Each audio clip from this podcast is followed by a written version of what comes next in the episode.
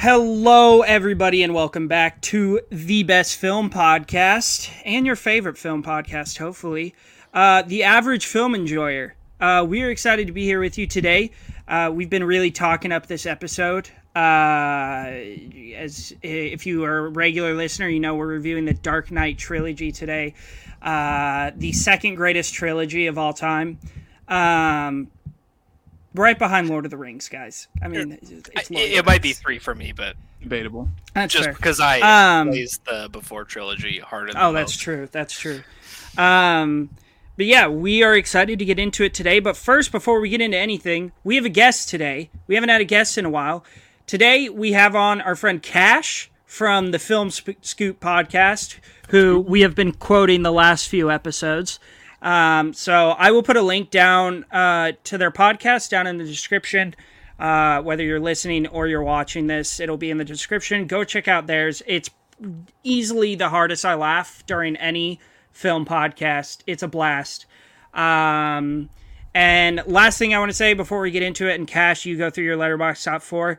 If you are related to me, or if you are under the age of like 17, turn off this episode. This episode is not for you.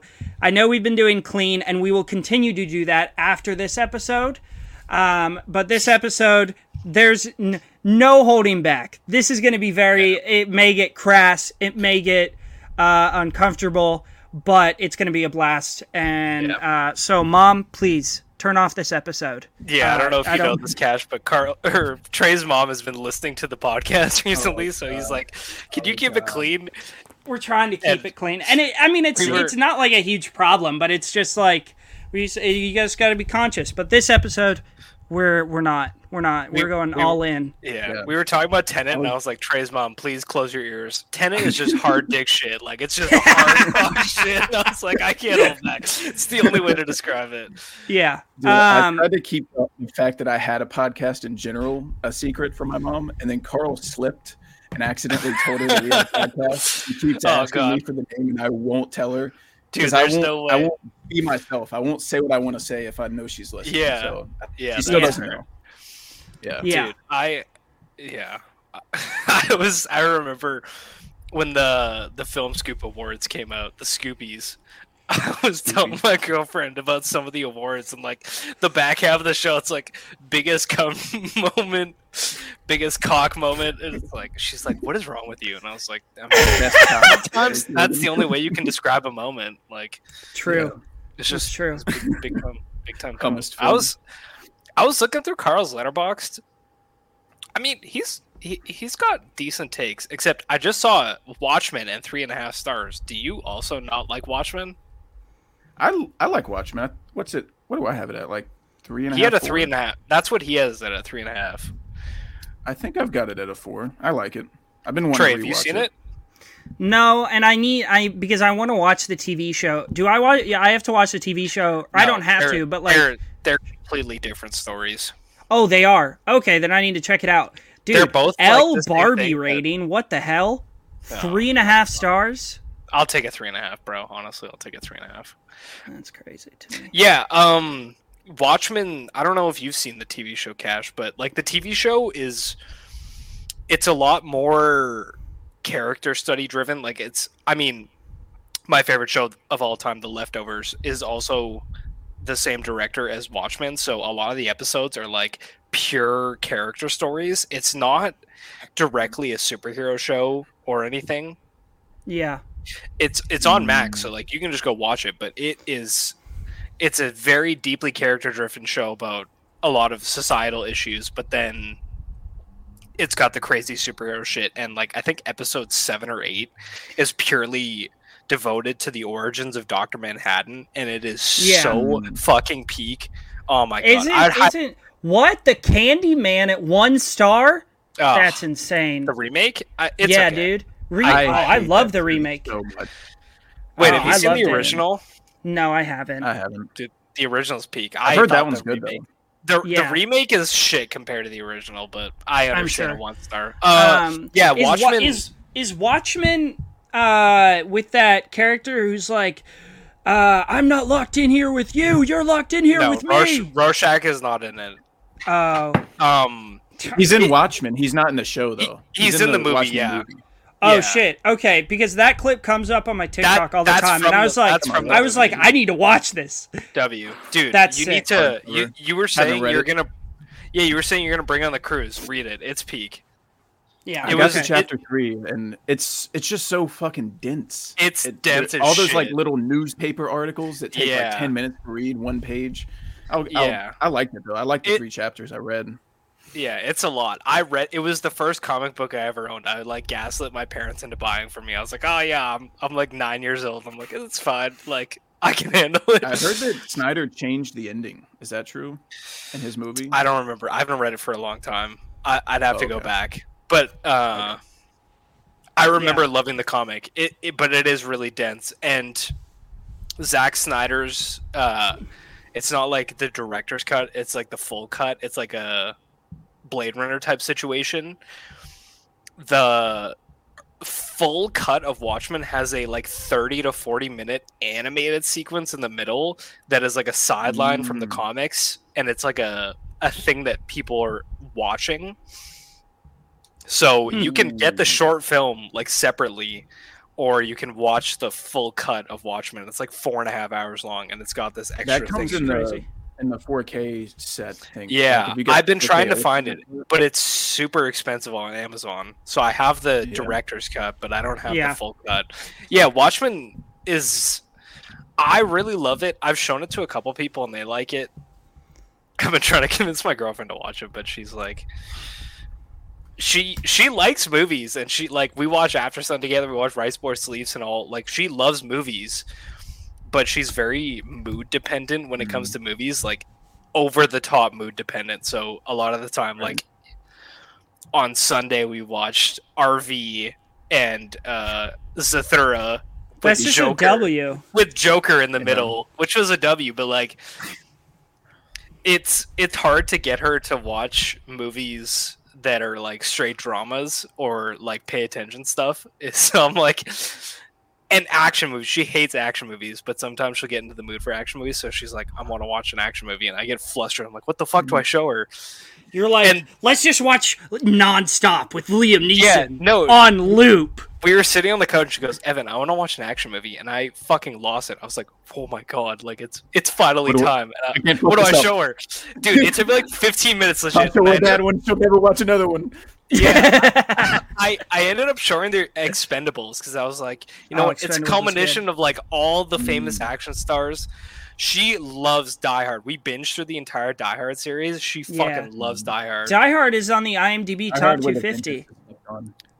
Yeah, Die Hard with a Vengeance is my favorite. Her favorite Die Hard is Live Free or Die Hard with Justin Long, which I think is a W. That movie's awesome. That movie is super fun. Live Free is the fourth one, and The fourth one, Day yeah. The- the fifth one. Yeah, the, f- the fifth one is dog I've heard the fifth one's bad. Yeah, I've heard it's bad. Wait, have you have you seen the fourth one? I've only seen the first three. try and find the unrated cut of of Live Free or Die Hard because originally it was PG thirteen, but then they released an R rated cut. It's peak. It's as good as Live as uh, Die Hard with a Vengeance. It's awesome. But yeah, Oh wow. Is uh, the third one? That's the one with Jeremy Irons, right? And Sam Jackson. Yeah, it's Yeah. peak. I love yeah. it. But yeah, Live Um, Free or Die Hard's sick, and yeah, Watchmen is also sick. I'm excited to see if you like the comic, and then watching the movie after. Yeah, I'm sure the show's And- good, but every time I see the uh, show is so Yahya fucking Abdul good. Mateen as Doctor Manhattan and his big ass head looking like handsome Squidward, Dude, I just laugh. I, just- haven't seen the show. I just It's he just looks so funny Dude, as Doctor he- Manhattan. he he gets I, I mean if you've seen the movie you know dr manhattan gets naked oh, this yeah. motherfucker gets naked in the show bro is packing it's crazy should. Is this like That's- that's Drake traditional level packing? Yeah he's packing because like dr manhattan trey i don't know if you've seen it but like he, I know he of wears the this like little he wears this little speedo but sometimes he's just cock out and I respect God. that. I respect Makes that. Yahya is it. packing. Yahya makes me feel self-conscious. anyway, a- anyway, let's, uh, Um, let's talk about Batman.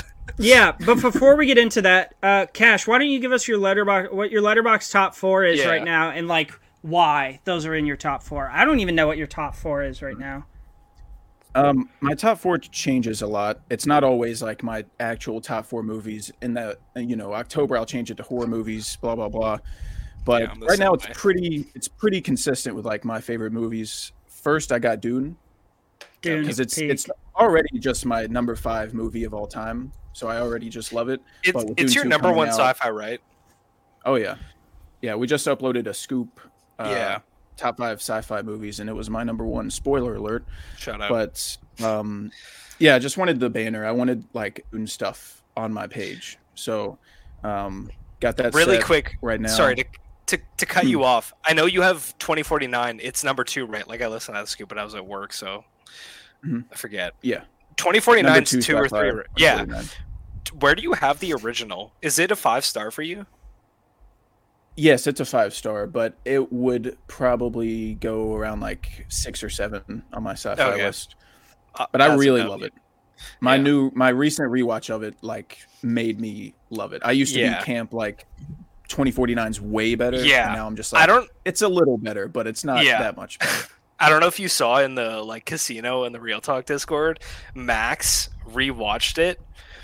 His first watch, he watched the original cut and he gave it a one and a half.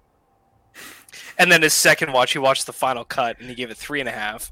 And then he Mm. recently went and saw it in the theaters and he gave it a four and a half, which I think is a fucking feel like insane it's W. just one of those movies that takes a couple times to like understand what Yeah. it is and what it's and doing. especially, it's so weird. Like the the the original cut versus the final cut, they're different movies. I think Mm, I've only seen the final cut.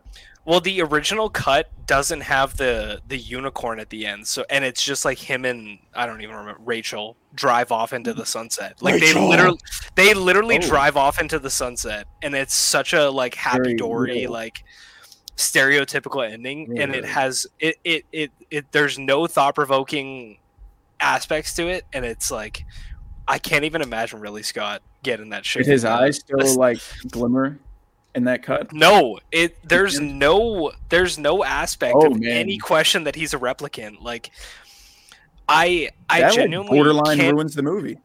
right? Like you have an insane scene with with uh, Rutger Hauer, and then you just get like this stereotypical ending. Like I can't imagine Ridley Scott hearing from the fucking Yeah.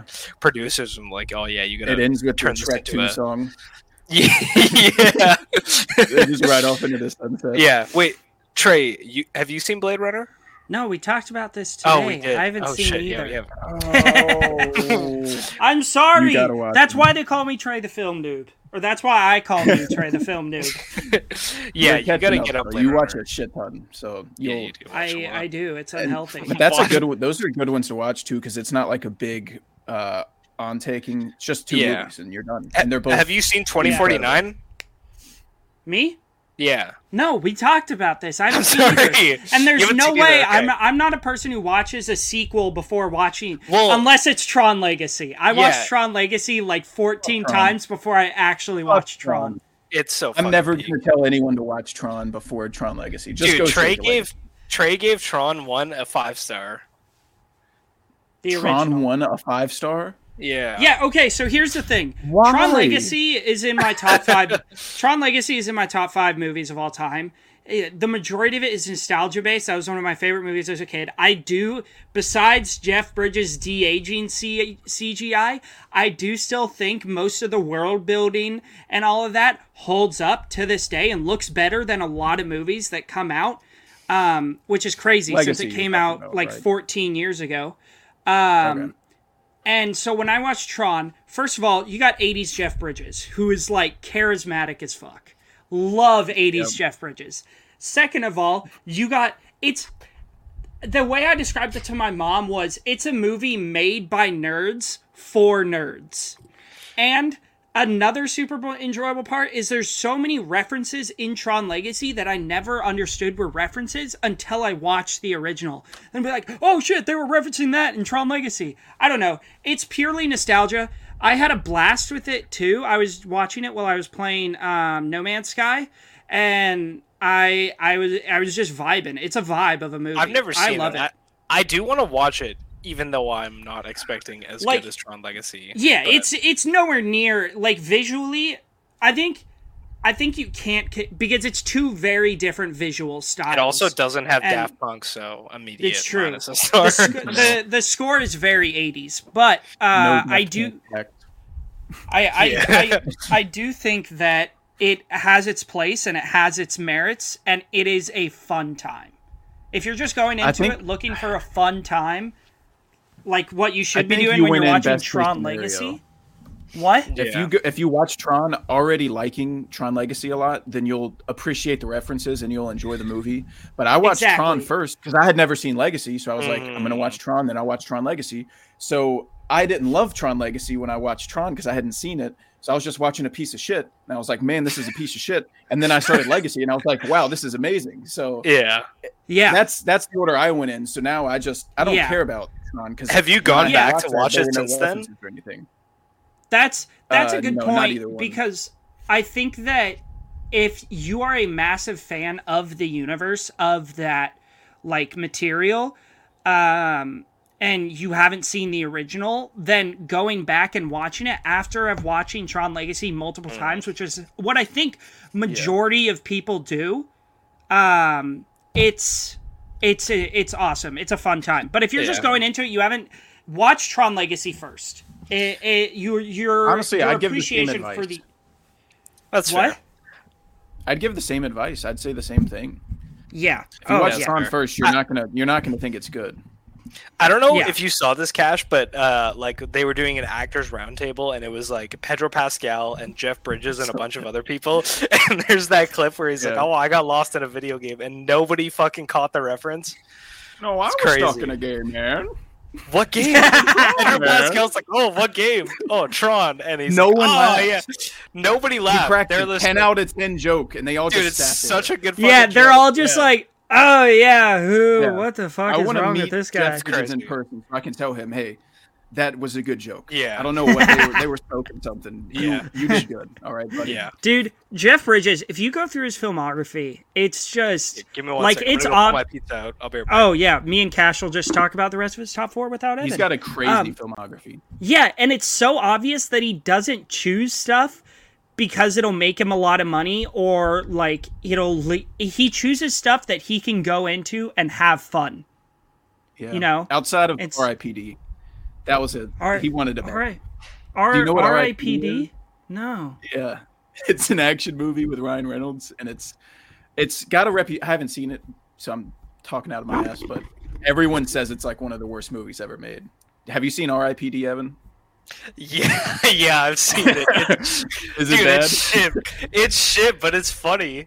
Like Okay. it, it it's it's so funny because like after me and my buddies watched it in high school, and after after we watched it, anytime we went to go say R.I.P., it was R.I.P.D. And we still do that Yeah. shit. Like it's a meme movie. It's it's shit, but it's like you could have fun with it. Yeah. Yeah, Trey was Um, talking what- about how great Jeff Bridges' filmography is, and I was like, He's got outside some of stickers. R.I.P.D. Yeah, he's, he's Yeah. got just banger after banger, Yeah. especially with uh, Big Lebowski and oh, Well, and then you got like Starman, uh, the John Carpenter movie. You Wait, got him in a John Carpenter movie. Holy yes, shit. there's a John Carpenter movie called Starman, and it's pretty sick.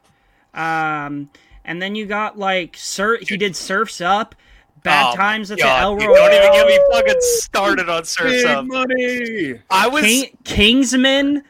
I hadn't even thought about Surf's Up since I was a kid, and I was listening to the film scoop, and Car- Cash goes, "There's this scene where uh, Shia LaBeouf gets onto this piece of ice and he floats away, and they play Drive by Incubus." What And I- dope and- needle drop? By and the I was like, I put that movie. I told, I texted my girlfriend. I was like, "We're watching Surf's Up tonight," and she's like, "All right, bet."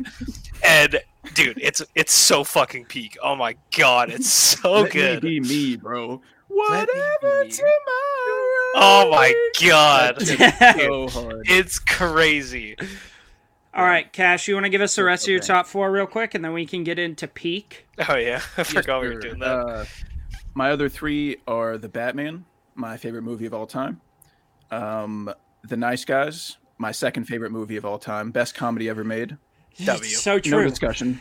No discussion Yeah. to be had. It's so good. And Yeah, it's it's we me and Trey were talking about it before we recorded. It's he's seen it five times. I didn't know that. That's only Yeah, one dude. less than me. Yeah, I've seen it I six I, times. I can't believe we haven't yapped about it, dude. It's one of the greatest movies ever made. Yeah, Yeah. Forget comedies, just greatest movies like pacing Yeah. and writing and Yeah, character it's- development, the little subtle character the- development. The cinematography is unbelievable in that movie. yeah, the Dude! 70s sets and and uh, like clothes that they were wearing and the music. it's Yeah. Oh my perfect. Yeah, they just keep playing Papa was a Rolling Stone by the Temptations. I'm just like, yes, give it to me. Dude, and then Dude, they go to so the funny they go 'cause- to the club scene and they're playing my what uh, September. Yeah. Oh my Yep. god, my dick gets so hard. It's so funny because me, me and my brothers had tickets to go see Neighbors 2 and sorry, it was before we had selected seats, right? Yeah. It mm-hmm. was just like buy your tickets and you go in and we walk into the theater and it's pretty much sold out and the only seats available are in the front row. And we're like, shit. So we we walk to the counter and we're like, like we can't watch this. What else is playing? And they're like, oh, the Nice Guys is playing. And we're like, all right, we'll go. We sat down knowing nothing about it, and it was just fucking a, a masterpiece. Oh my god, it's, so good. right. Yeah, man. Yeah, well, me, me and Trey were talking. We're like, shit, we should do a. I haven't seen it, but do like a Shane Black double feature of Game Night and, or sorry, not Game Night, Nice Oh Guys and Kiss Kiss Bang Bang, Well, we we were Oh talking and then about and then we'll do um, like uh, go, and then and then Game Night to top it off because like Yeah, three of the this- greatest r- action comedies of all time. this cannot Mhm. be profitable for Frito Lay. Dude, talk about Jesse Plemons cementing his fucking legacy in one line. Like, he's the fucking it's the goat, Jesse Plemons tax credit, Yeah. dude. You have to, if Yep. Jesse Plemons is in the movie, you have to add out on a star and a half. dude, we Yep. were we were I- talking I, about. I know y'all. Sorry, I, I know y'all said you liked the Civil War trailer, but I'm not a fan of the Civil War trailer. I think it looks kind of Yeah. bad. And then I see Jesse Plemons, and I'm like, maybe we're back. Jesse Plemons is in it. the We're memes back. have, that have, have sprawled from that line of what kind of Americans are you, and it's like he, the the I can't remember the line, but there's like the Killers of the Flower Moon one, and then there's just so many. Like He's so he- good. he's married to one of the best actresses like ever, and then Who's he married to? he's married to shit. Oh my god, I can't even remember her name. Oh, uh, Kirsten Dunst. Oh, Kirsten. Kirsten Dunst. Dunst, yeah. Like she's an amazing actress, and it's like they're they're so peak both of them, but then they make such different movies. Kirsten Dunst is it was so cool seeing them in uh, Power of the Dog together. yeah, Yeah. I feel like that never happens. yeah, they were both nominated for that, right? Or was it just her? It might I have don't just been remember. her. No, but By the, the way, the thing that movie's kind of is- overrated though. But It is We- overrated, but it's we good. talk yeah. about Jesse because on this on our pod we uh, Cash we talk about like this group of actors where like most of the time you don't even know they're in the movie, but then they just show up and it makes the movie even better. And it's like Michael Shannon, Willem Willem, Willem Dafoe. Dafoe is at the top of the fucking list. uh, Michael Shannon's is, number one uh, for me. Scoot McNairy. what's the guy's name? Who's And- Scoot McNairy? I heard y'all say that on the Scott episode yesterday. McNairy is he has small roles in a lot of stuff, and he's. Uh, have you seen um, Killing Them Softly? No, I haven't. Oh, he's like a lead role in that. Ben Mendelsohn is on them as well. yeah, Ben Mendelsohn is on the list. Like, uh, Love Ben Mendelsohn. He's in Rogue One. He's in Have a you bunch seen of the, the Ben Mendelsohn memes? Good hey boys. Yeah, dude. You know been who else I talking to want? The police now, have you boys? He's got this weird lisp that makes his voice so iconic. But somebody Hmm. I want to add to the list, Trey. I his name is Bruce Greenwood. He's in The Dark Knight. He's the the banker that stands up to the Joker and he puts Yeah, the fucking grenade yeah. in his mouth. He Yeah. is in so much shit. He's in the Star Trek. He's in a lot of J.J. Abrams movies, but he's in the Star Trek remakes. He's in. uh Have you seen Super Eight Cash? Super Eight. Is a long time dude. ago, but yeah. dude you gotta rewatch it holds it's it's like uh stranger things but better It truly It- is. it's so fucking good. It's, It's, so better good. than any season of it. Stranger Things. Yeah, it's like you have the super, you have Stranger Things formula of kids investigating aliens, but then you just add J.J. Abrams' juice to it. I mean, like, I know his juice kind of fumbled with uh, Rise of Skywalker, but I just like to forget about that. Paul's Abrams was was peak. Dude, was people slander Mission Impossible 3, and I cannot fucking fathom it. I love that movie, it's, bro. it's good. Oh, It's good. dude, Mission Impossible. I Impossible don't get 3 the is two love. Two for some reason, either, two's getting like this revolution of like We- everyone's saying I- it's good. Yeah, Sorry. I think uh. Isaac, who we watched uh, Dark Knight Rises with today, I think he has it at like a four or a five star. Like That's people crazy. glaze that movie. I know John Woo cooks on his action, but that movie's fucking boring. It really Yeah. is. yeah, that, Um, it Cash, so, kinda- outside of, before we like, get the into chase. Yeah. Sorry, before They- we get into uh, our reviews, I just wanted to say Scoot McNairy is uh, the husband in uh, Come On, Come On. Um, Oh, He's like the kid's dad. Right. Oh right, right, yeah, I know him. Yeah, yeah, he shows up Yeah, in a he- lot of stuff here and there. yeah. He's always I love Scoot McNairy is very high on my list. But Did you So- give your full top four? oh no, he did. Uh, no, what I was your last one? one more. Sorry. We've been just wanted yapping, to bro. ask- Yeah. w- I just wanted to ask. Y'all were talking about your your uh, tax list. Is Shea Whigham on there? Dude, Shea Whigham ha- is 100% on there. Shea Oh my Even make an God. official list. And then like We add, do need to add make someone every time it comes up. Yeah, Shea Whigham has to be on there. He What is is he so in? He's in fucking everything, bro. Any movie ever okay, made. So yeah, every movie. Okay, so he's in Mission Impossible: Dead Reckoning. He's in Across the Spider Verse. He's in. uh Oh shit, my laptop's dying. I gotta Mission. plug Im- Yeah. Uh, oh, you said that. Mission. He's in Fast Fast Nine. He's in Joker. He he's in Vice. Mm-hmm. Oh, He, he's in First Man. oh this guy. Yeah, Bro, I the. I love him. He, yeah. he's in, I recognize him from Kong Skull Island. Dude, I was just about to say, every Mm. time I think of him, I think of Kong Skull Island. Sorry, I'm plugging in my laptop.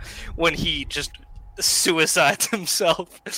I don't know. Yeah, that dude. seems kind of funny. I'm, Um, not, I'm not gonna let us. no, it's a kinda funny. forgot badass way. that. It's a badass way to go out. Dude, it's like Um, that scene in Kingsman 2 with Mark Strong. It's that same kind of suicide where it's like ridiculous Yeah. way to go out. But yeah, Uh, he- and- Shea- and Shea Dowd. Awesome. And Dowd is Yeah. on the list too. Um, Dude, I I need you guys to watch The Leftovers. I've been I preaching it. I know. you know Remy, you know Remy in the Discord, uh, Cash. Mhm. Anytime that the leftovers is mentioned, me and him fucking swarm on it. It's it's my Holy favorite TV show of all time. It's only three seasons, and the seasons are under ten episodes. It has my favorite depictions of character studies ever, and it's just so fucking goaded. It's Justin Theroux and Dad's in it, and then uh Carrie Coon, who it, she's been popping up in more stuff recently, but like, dude, it's so fucking good, and it's a quick bitch. I want to check it out. I'm just so bad at watching TV shows. That- yeah, I know you are. I still couldn't believe when you were like, "Oh yeah, I finished The Sopranos, six seasons, and there's like took long nine- seasons." 19 fucking years. I mean, I finally Yeah. did it, but it took forever, and I kept Yeah. stopping because I didn't understand what the show was, and I thought it would be more action. My favorite show is Breaking Bad, so I was expecting that level of intensity throughout. And The Sopranos is not that at all. Ninety percent of The Sopranos is hanging out, hanging out, eating gobbledygook, Yeah. Yeah. and referencing Yeah. Godfather too. That's chilling. what ninety percent of it is. And once you finish it, you start to appreciate that. But while you're watching it, you're like, nothing's fucking happening. Yeah. I've seen. sorry, I've seen the first two seasons of The Sopranos. I love it. I need to get back to it. It's just like It's any peak. show that has over six, like six plus seasons. I'm like intimidated to even tackle it. And It's a lot. Have That's you, so Have you had the ending spoiled for you yet? yeah, I've had I, I've seen the ending scene, and I know that it's like Oh, both a, a finality plus it's kind of ambiguous. So yeah. I don't uh, it's find one of the most that. interesting endings I've ever seen. yeah, for- I saw kind of somebody- like Dark Knight Rises. Oh my god. I I saw someone in the Real Talk Discord asking to they're like, I've seen I I've had the ending of The Sopranos spoiled for me. Should I still watch it? And like from what I've seen of it, I don't think that knowing that final episode spoils a lot Mm-mm. And because that's such a again, bullshit like thing. Like, sure, the ending gets spoiled for you, but it's not Again- about the ending. It's about the journey. Yeah, You know? it's the same thing. Like Exactly. I would say it's the same thing with Breaking Bad or Better Call Saul or like most TV shows are not hinging like if you know the plot twist or an ending to a movie, that's a different thing. But like with TV shows, yeah. It's a TV shows are about the journey. Like you you build to it, and it's you don't feel the There's impact so of many oh minor no, plot lines that you didn't know. Yeah, just exactly. from the end, you know. Mhm. and like uh plot twist for Breaking Bad and Better Call Saul really quick. Like knowing Walter White dies, whatever you know it.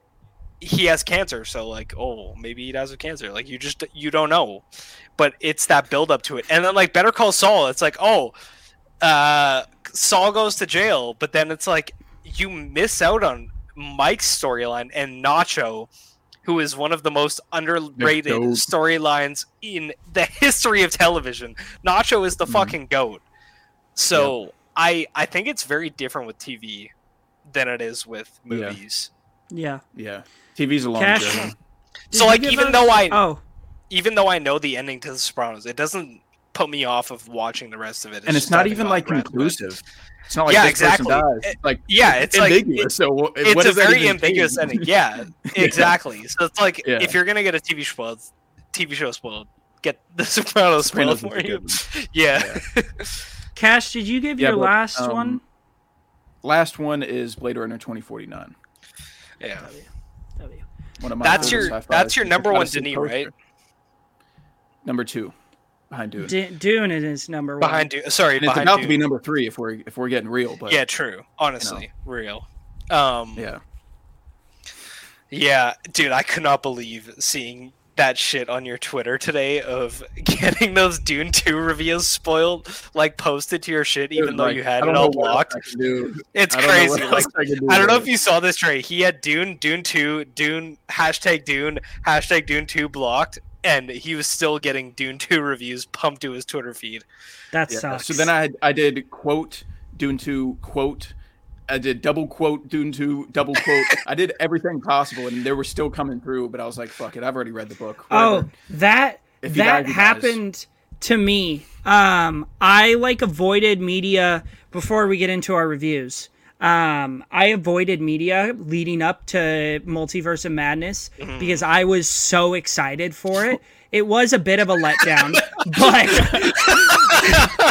Dude, Um, holy shit. I was like, I was. This was like when I was like opening night, every single Marvel movie. I was still doing that. I was still watching everything. Um, but it was right after No Way Home, so people thought it would be good. yeah, Yeah. and I was And- I had such high expectations.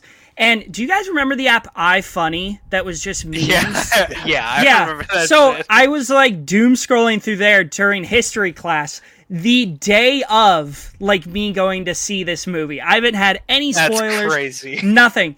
and I'm fucked. I swipe onto this clip and I'm like, oh, John Krasinski. Oh, what's that blue suit he's wearing? And I Oh my didn't God. realize what it was until it was too late.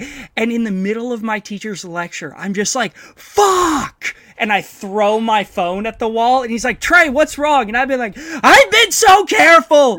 I have avoided all spoilers until this very moment! Yeah. I Having I a know movie that- spoiled by iFunny is tragic. that's That crazy. just It's- can't be possible. That's fucking Yeah. crazy.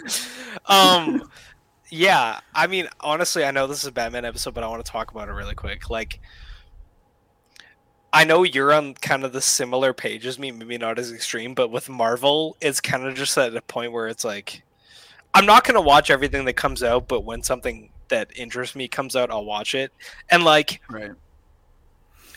I I adore the first Doctor Strange. It's one of my favorite. Oh, Marvel Oh, it's movies. outstanding. I I know that people don't rate it as high as me. I saw it in an IMAX. I didn't know shit about Doctor Strange, and I was like, "Holy fuck, this movie is peak!" And the visuals Yeah. are insane. And it's got Mad Mick- Mads Mikkelsen, who is also on the tax credit list. Yep. Yeah. 'Cause, Because it's by like- Scott Derrickson. Yeah, and by Scott Derrickson, who has cooked some insane horror movies. Like What did he do? One of my favorites. he did Sinister. Sinister he Black did the and and the Ouija remake. Uh. Is that good? Dude, Sinister is great. Yeah, it's awesome. The Ouija, uh, the Ouija sequel, Origin of Evil, it's awesome. It's Oh, really he good. did Black Phone too. Okay. I have it at I like a stand four. by Sinister being the scariest movie I've ever seen. I Yeah, don't that's watch fair. that alone. Uh, That's the dude, only one. It's it's up there for me. Um, If you haven't seen Ouija Origin of Evil, I'd highly recommend it. It's I think I have. Like, Did he like it- write on that? he directed it. I'm almost ninety No? percent sure. Maybe not. Do you I have don't to know. watch No. something else to watch that? No, I, I I haven't even seen the original Ouija. Watch it. Okay. It's scary. I've seen both of them, and they're It's both like- pretty terrible. I would compare it to um, uh, Oculus. It it's kind of similar to that. That I I, still need that. to see. Is that Dude, Mike Oc- Flanagan? Yeah, that did Oculus is Mike Flanagan. And yeah, God. dude, Oculus is peak. In Pete. Um, God. but yeah, like Scott Derrickson comes out, he's like, I mean, it was supposed to be Sam Raimi. I don't want Sam Raimi touching the MCU because I know he'll be held back. Oh, hi. Sorry. Oh, My girlfriend's home. Do you want to do your Batman uh, impression? Dude, yeah, Cash, my girlfriend's got a crazy Batman impression. Come give it. Hell Come yeah. here. Dude, she's done. Come here. Drop it. I'm Batman. That's what I'm that's that's pretty about. solid. That's what I'm fucking talking That's about. pretty good. That's hot. That's that's what I meant. Evan, Uh, did she ever pull that out in bed for you? I wish. You're the one that's gonna pull it out. Yeah, I could have pulled it out. True. Dude. She's going for wings tonight when she gets home. You never know. Anyway, uh, yeah, Scott Derrickson, Scott Derrickson comes out, and uh, I mean, I I love Sam Raimi. He's a phenomenal filmmaker. He's made some amazing superhero movies. He's made some amazing That's horror not movies. Let's not talk. Trey, you don't like the Spider-Man trilogy? Yeah, it's bad. Okay, the first let- the first one is a three star. It's good. It's Dude. literally nothing more than that. The second one What's is going on right now? insanely mid. Spider-Man 2 is insanely mid. How did I Spider not know this? Spider-Man beca- me and McGuigan have gotten in uh, arguments Dude. about this. Spider-Man 3 is genuinely one of the worst movies I have ever seen. That's seen. crazy. There, Spider-Man Three is fun. It's not a great movie, but it is so fun. And Spider-Man Kirsten- Two is peak. Kier- Kirsten Dunst, one of the most insufferable characters Oh in my cinema god! How did you not bring this up earlier? What the fuck is going on? I'm gonna put some dirt in your eye. That's what I say. That's what I say That's crazy. All right, guys, let's not get it because take. that could be a whole yap sesh. Dude, but- that's Have you not fucking crazy. seen the, the the part of him eating a hot dog? Oh my god! That's I can't even remember it. That's how forgettable those movies are. I don't even remember Holy most shit, of them. Him dude! walking down the street in Spider-Man Three, fucking. Oh my shit- god, the dance! That's it's that's peak. awesome. Both both Amazing Spider-Man movies are better than all three of those. That is fucking insane. That's what, disgusting. Trey? Andrew Garfield is hands down the best Spider-Man. Oh my and god! Tom Holland okay. is Okay, is the if best Peter Parker, Spider-Man- and Tobey Maguire is the best at nothing. I don't, I don't, I don't disagree with you there. I think the movies are great. Tobey Maguire's not so great. Andrew Garfield in Sam Raimi's movies would have been much better than Tobey Maguire. He's a good Spider-Man. yeah. Andrew Garfield is the better actor and the better Spider-Man and the better Agreed. Peter Parker. He's he's No, a, oh, he's a terrible cool, Peter that's Parker. Also, but that's also a Marc Webb writing thing. Yeah. Like, so if he had this Raimi writing, he would have been the, the dorky version that Tobey was. So, I anyways, that's a tangent. I did not know you didn't like the. That's Raimi crazy. I Spider-Man. didn't know that either. crazy. What do you think of Homecoming, both of you? Uh, I think I, think have it's it at a four and a half. Okay. Oh wow, I don't have it. Uh, maybe like a I think- four, three and a half. Yeah. I think it's excellent. I think Michael Keaton is top five villains in the MCU. Yes, As Vulture? sir. Dude, Yes, I- he's so damn good. So Dude. damn good. I wish Cam was beside me because Far From Home, Mysterio is so fucking good. Oh my Yes. god. Dude, I love Far From Home. and I know From yeah, Home is people giggle at that shit, Cash. Oh my Dude, god. I have it at a four, I I- think. I had, I think I have it at a three and a half. I was so excited for that when they got Jake Gyllenhaal. I just Yeah. feel like they didn't really utilize him enough. But Dude, the- he's so the- good in it, The though. CGI and the Mysterio sequences are some Dude, of the, the, best I've Mysterio ever seen sequence still. is is like a top three MCU scene for me. I love that scene, Yeah. and even the ending, Yeah. like Jake Jones in, in the like the first act, whatever. it- it's not a great Spider-Man movie, but oh my god, Jake Gyllenhaal is just so fucking good, and like ending. Yeah, the the ending is awesome. I remember sitting in there and it, and fucking J.K. Simmons walks out and my jaw drops and I'm like, holy shit. And my brother Yeah. was sitting beside me and he fucking hated the movie. And I was like, I don't "Oh, see God." how how you can hate it. Like He also despises Civil War. Like That's one and a half, insane. two. Civil War Yeah. is a yeah, five star film. I think he almost gaslighted me into not liking Civil War, so I need to rewatch it because we saw it together, and he was like, "That movie fucking sucks," and I was like, "Oh shit."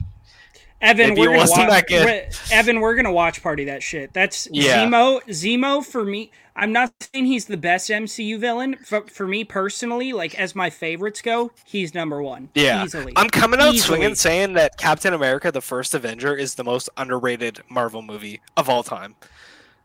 Because people Oh, dog really? that movie like crazy, and I think it's awesome. Yeah, yeah. I think people that's dog valid. that Yeah, movie it's so great. hard. It's great. Um, I'd say Winter Soldier is one of the more overrated, but that's a Yeah. different. I, I, it, Not okay, that it's bad, but it's just Dude, we'll it's not it. in my top ten. I don't think. it's in my top five, and I don't like. I don't. I don't know. We're on the wrong Bro, track he's here. like- We're, we're not. like rabies Spider Man, and he's mad at me for Winter dude Soldier. we we That's have crazy. yeah i'm mad at both of you like we you have an uh a fucking amazing espionage action drama about captain america it's peak it's cold war like cold war or whatever the fuck it is i haven't seen it forever it's peak we're gonna have to do an mcu episode at some point Ca- uh cash and trey we'll have to do one because yeah. Oh, I lied We'll include mine. the It's, it's X-Men. number, it's number It's six what? on my MCU. okay okay, that's fair. That's fair. Wait, wait what's the top five real quick Top five. I don't know when I updated this, but uh, Guardians three, number one. w Number two, Oh, Infinity W. War. Number three, W. Guardians one. Number four, W. Endgame. Number five, Guardians two. oh That's a W. Hey, no, I, just respect love that. James I, Gunn style. I just yeah, love and that I think I think that uh, that's a super underrated and overhated Marvel movie as well. I think that's an excellent film. The Yeah. comedic timing we get from Drax in that movie, especially the scene where they're all posing epically, and then The Rock hits Mantis. Like two seconds later, Drax goes, "Mantis, look out!" It's just God, dude. It's so good. It's so I've good. I only love I've only too. seen it once, and I saw it in theaters, and I thought it was fine. I need to rewatch it because I, Yeah. l- I- Guardians Three is also my favorite MCU movie. I I know That's you saw it like part four or five times in theaters, right, Cash? yeah, four Yeah. times. I, I was, was- sitting I was sitting at home and I was not planning to watch it, and uh, I was listening to the Real Talk podcast, and they were fucking gassing it, and I was like, shit, maybe I should go. And I I think I remember asking you about it, and I was like, do I go? And I just I bought a ticket and I went and I cried like six times watching it, and I was like, this movie Yeah. is fucking amazing. Yeah, And then I saw it in IMAX after good. that. I I've seen it three times in theaters, and it's just so fucking good. Oh my god. Yeah. It's so entertaining. it's the funniest Marvel movie, and it's also got a great storyline and heartfelt. yeah and it's characters also it's such a great film that is so isolated from the rest of the mcu because a lot of the recent marvel projects have been so tied to other like bigger marvel projects. And you have guardians 3 coming out and the only ties to the other mcu are uh fucking peter quill dropping a monologue in an elevator about thanos and it's hilarious yeah, and that's Yeah. it, I- I- and that's I all you that They need, even mentioned them, but yeah, dude. That scene only is time. so fucking funny, Yeah. and Yeah. yeah, Um, like when I so Cash when I when Guardians 3 came out, I was probably 2 or 3 months sober. Um so I when you first get sober, you're like super emotionally raw because you just suppress everything for so long and you just don't know how to deal with shit. And I remember seeing the first Guardians of the Galaxy movie. My sister was having like a wedding shower, a bridal shower, and me and my dad were like, "Oh, the new Guardians of the Galaxy movie is out. Do you want to go? well, Let's go see it." And we had a blast. Like we both thought it was excellent, and of course, because it is excellent. Um, and uh, like, and that was when I was like, "What year did that come out? 2014." yeah, something like that. So I would have been like, uh, I would have been like eleven or twelve, and ne- and then when I went and saw Guardians three, I'm now like twenty years old. I had moved out of the house and then moved back home. I had gone to rehab. I had gone through so much change. And then that last 30 minutes where it's basically just a send off to all these characters that I've essentially like grown up with. I Yeah. m- every my whole family was making fun of me because I was sitting there in my seat just sobbing. Yeah, that Yeah. movie is super cathartic. Like, Oh, it's so good. It- it's it's It's so like that Toy Story 3 vibe. yes, dude, I remember yes. sitting in the theater with my mom and my brother, and we went to go see Toy Story 3, and all three of us were just fucking bawling. And we walk out of the theater, absolute shambles. Like, I like Toy Story 4 just because I love the characters and plus Keanu Reeves. Like, but Toy Story 3 is one of the best send offs, maybe the best send off to a It character should have been group. should have been the last one. It's Yeah, not the best. There's only ending. one the best send off for a character. Yeah, again, like you have Toy Story 3. If you want to make Lightyear, that's fine. You can do a spin off. I'm not going to watch it, but Toy Story 3 But don't make another. Toy Story. It should have Yeah, been exactly. just It that should just- trilogy and then do a Lightyear movie, do a Woody movie, Yeah, whatever. but exactly. Toy Story alone. That exactly, yeah. Like it it had no business making a fourth one. And a fifth one. What the fuck are we doing here? But now with the fifth one, I'm like, I mean, you already f- shit the bed with four. Might as well do another one and see if you can unshit the bed. So Yeah. at this I- point, it's like, why not? Since you already did four, might as well do five. See if you can make a good one because I don't, I don't Yeah. like four. that's fair. I Yeah. I like 4, but I don't love it. I mean, it's like a probably a three and a half to 4. Yeah.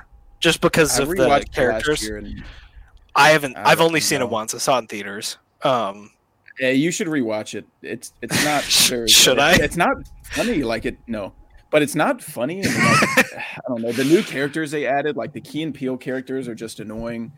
yeah, I don't know. I didn't like it, but I, I just but there- hate it has Combat Carl, dude. dude. You That's spend like Combat fucking Carl twenty. and um and Keanu Reeves, Duke Kaboom.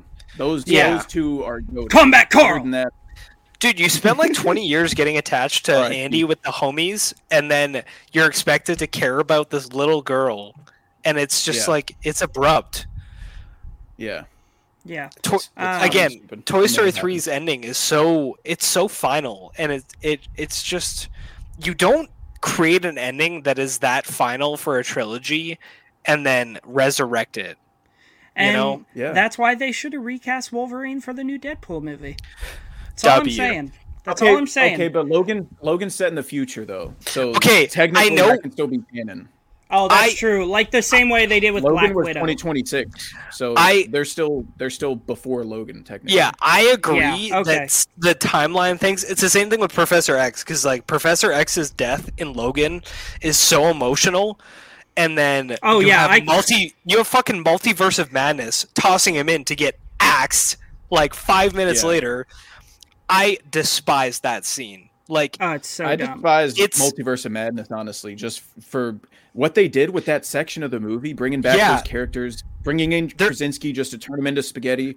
there's it no was all point. just so there's fucking no fucking point. Yeah. Yeah, Like that movie has some really cool scenes, like the the music fight towards the end oh, is sick. It's that's a fucking that's a that you know what that is? That's a cum worthy moment. Yeah, that scene is awesome. But like leave Deadpool or sorry, leave Logan and leave Professor X out of this shit because even though these movies might be set in another time, James Mangold crafted such delicate endings for both of these characters and they're mm-hmm. perfect. They're genuinely perfect. We me and Trey reviewed Logan a couple weeks ago and like Logan is just a, a perfect send off. If It's you want so to do that stuff movie's so about damn the good. girl, I can't remember her name, but like that's Laura. fine. Yeah, Yeah. give me more Laura. I want to watch awesome. more of her. Yeah, absolutely. So I'm I think she's I'm supposed to be in in the new one. Yeah. Yeah. So I'm like I'm like kind of skeptical about Deadpool 3 just because Logan in Multiverse of Madness left such a sour taste in my mouth. yeah.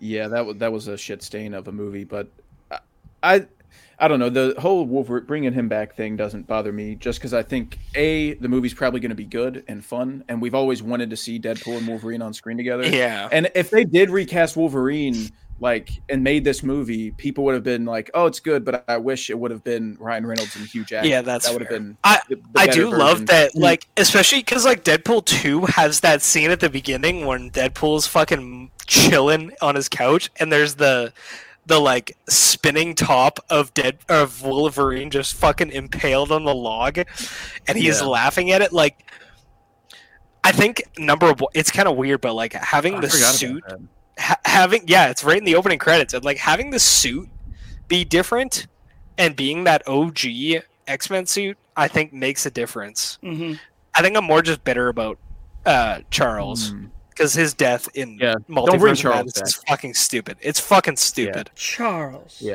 It He was at least still like in his prime. Charles. Yeah, and that, that that scene is fucking ridiculous. Uh, man, we got on a crazy tangent. Yeah, so let's get into our reviews for today. Give me like Um, 20 seconds. I'm, I'm gonna go pee really quick if you want to introduce it. I'll be right yeah. back. So our reviews today is so we are at 50 minutes in. Um our golly, man. I love this. uh uh Nothing wrong so with some our yap. what? Nothing wrong with some yap. That's true. It happens. Guys being Um, dudes. Just guys being dudes. Uh, Fellas God, being what a fellas. uh, no, but uh, today we are continuing with our Nolan director deep dive. Um, we, as you guys know, we have been jumping around uh, his filmography a little bit, not exactly going in release order.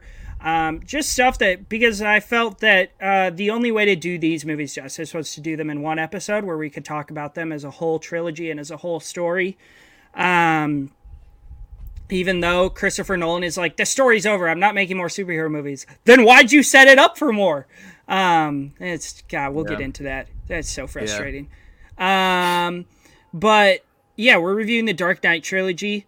Uh, in my opinion, the greatest Batman movies.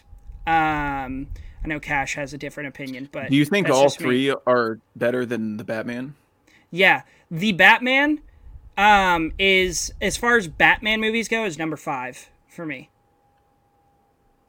You're and I'm not saying that You're bad. joking. I have it at a 4 I have it at a four and a half. I think it's excellent. I think it. I think it, it has high rewatchability and but if like I'm ranking like these are my favorite Batman movies, it goes Dark Knight, probably Dark Knight Rises, Batman Begins, Batman, the Adam West Batman, and then the Batman. You're taking shark repellent over peak. Yes, dude. That's crazy. That's No, and that movie, that movie is peak, but in a very different way than these other. Like, I feel the same way about the Adam West Batman as I do about like any of those Liam Neeson movies. Me and Evan have been watching a lot of recently, or any Evil Dead movie. Like, it's goofy as hell, but that's why I love it. It's a blast. Um, and but we'll get into that later when we do like Batman rankings and stuff. But we are doing the Dark Knight trilogy today. Um, so before we get just go into each movie individually, Cash, you want to give us your uh, opening thoughts just on the trilogy as a whole and what it means to you? Yep, I can do that. All right, I'm, I'm back. So, So are we just we're digging into just Batman uh, Begins? our overall thoughts on the trilogy. Overall first. thoughts. Oh, on the trilogy. All right, Yeah. Yeah. cool. So uh, for me, it's my favorite trilogy of all time. Not even not even close. Um, and uh, like I said earlier, in my top five movies of all time, I've got Batman Begins at three, The Dark Knight Rises at four, and then as of now, The Dark Knight's down at uh, like 18 or something. So it's a pretty big jump down to The Dark Knight, which is surprising to some people, but there is my favorite trilogy of all time and uh, just stuff I rewatch all the time. And we'll Mhm. get into why I love everything, but real quick, I figured it would be uh, just to show how committed I am to the cause. I have some show and tell for you. Yeah, dude, Yes. drop the four Dark copies items. of Dark Knight Rises. So I want to see up- the uh, the Shatter Mask, uh, Dark Knight First Rises. up, we've got all f- all three on 4K W. strapped up. Which one, in Um, your opinion, got- looks the best? Like what movie looks the best? Like cinematography. Yeah. Rises. Right, uh, Rises. Definitely not Batman Begins. Um, I'd probably say Rises. I love the way Rises looks. But yeah. Dark Knight Alright. has that heat thing going on, so I Yeah. I could understand that. And then I've got all three on Steelbook. And the W. cover of that Rises is just Oh my god, that ridiculous. rises. I It's love Hard so dick sick. shit. Oh my god. And then we've got uh, Dark Knight trilogy screenplay book, all three movies, Dude, I want to buy that. thick as hell. Have you Um, read through it or Damn boy. I read a little bit of uh, Batman Begins, but not, is it not all the way through. is it different from the movie like just from what Mhm. you read or they kind of just follow like the word for screenplay to a That's sick. Yeah. yeah, I love that. This is the Dark Knight trilogy special Oh my edition, god, bro. which Oh, has shit. all three. of I've them. seen that. I need to buy inside. that shit. This was fourteen dollars. And Dude, had a bunch you- of inside. It had I cannot- Did you find that at your normal store, bro? Because you always McKay's. send pictures at, from McKay's, and it's fucking insane. Yeah, the it's like it's you- limited edition. It's got Oh like my the count God. on it. Like it's fucking crazy. That's There's a bunch of shit fucking insane.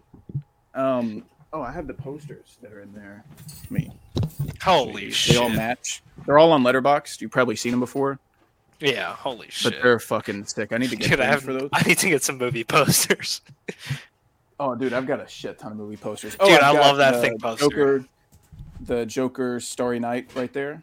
Oh, W. Didn't want to take it down, but it's up there.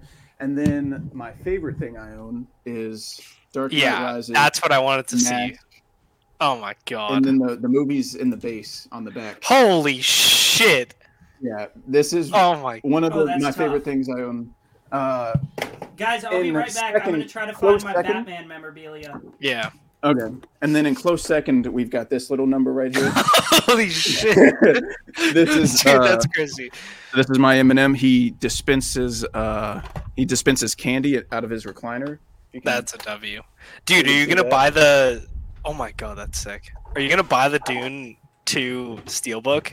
Or sorry, I'm not the Steelbook, the the popcorn bucket. well. Okay, so I have to see Dune two a few days late.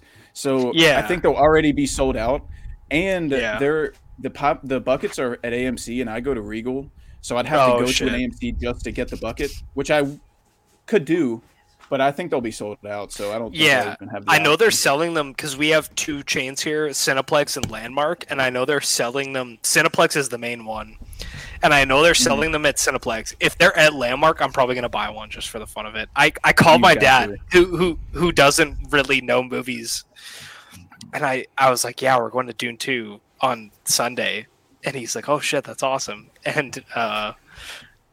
I was like, Ryan, my brother, really wants to find the fucking popcorn bucket. And he goes, Yeah. huh?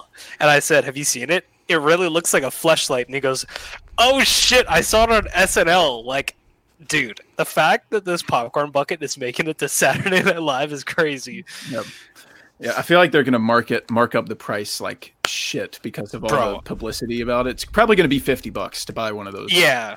It I So I cannot fathom having to stick my hand in that shit to eat popcorn. Like that that looks like it feels Yeah. disgusting. And it's gonna I get just take off the lid and then eat Yeah, the popcorn. put the lid back exactly. on, Well, no, the the shelf. butter the Right. butter is there to lube it up for you. Yeah, dude. And then you put that shit on your shelf and you don't.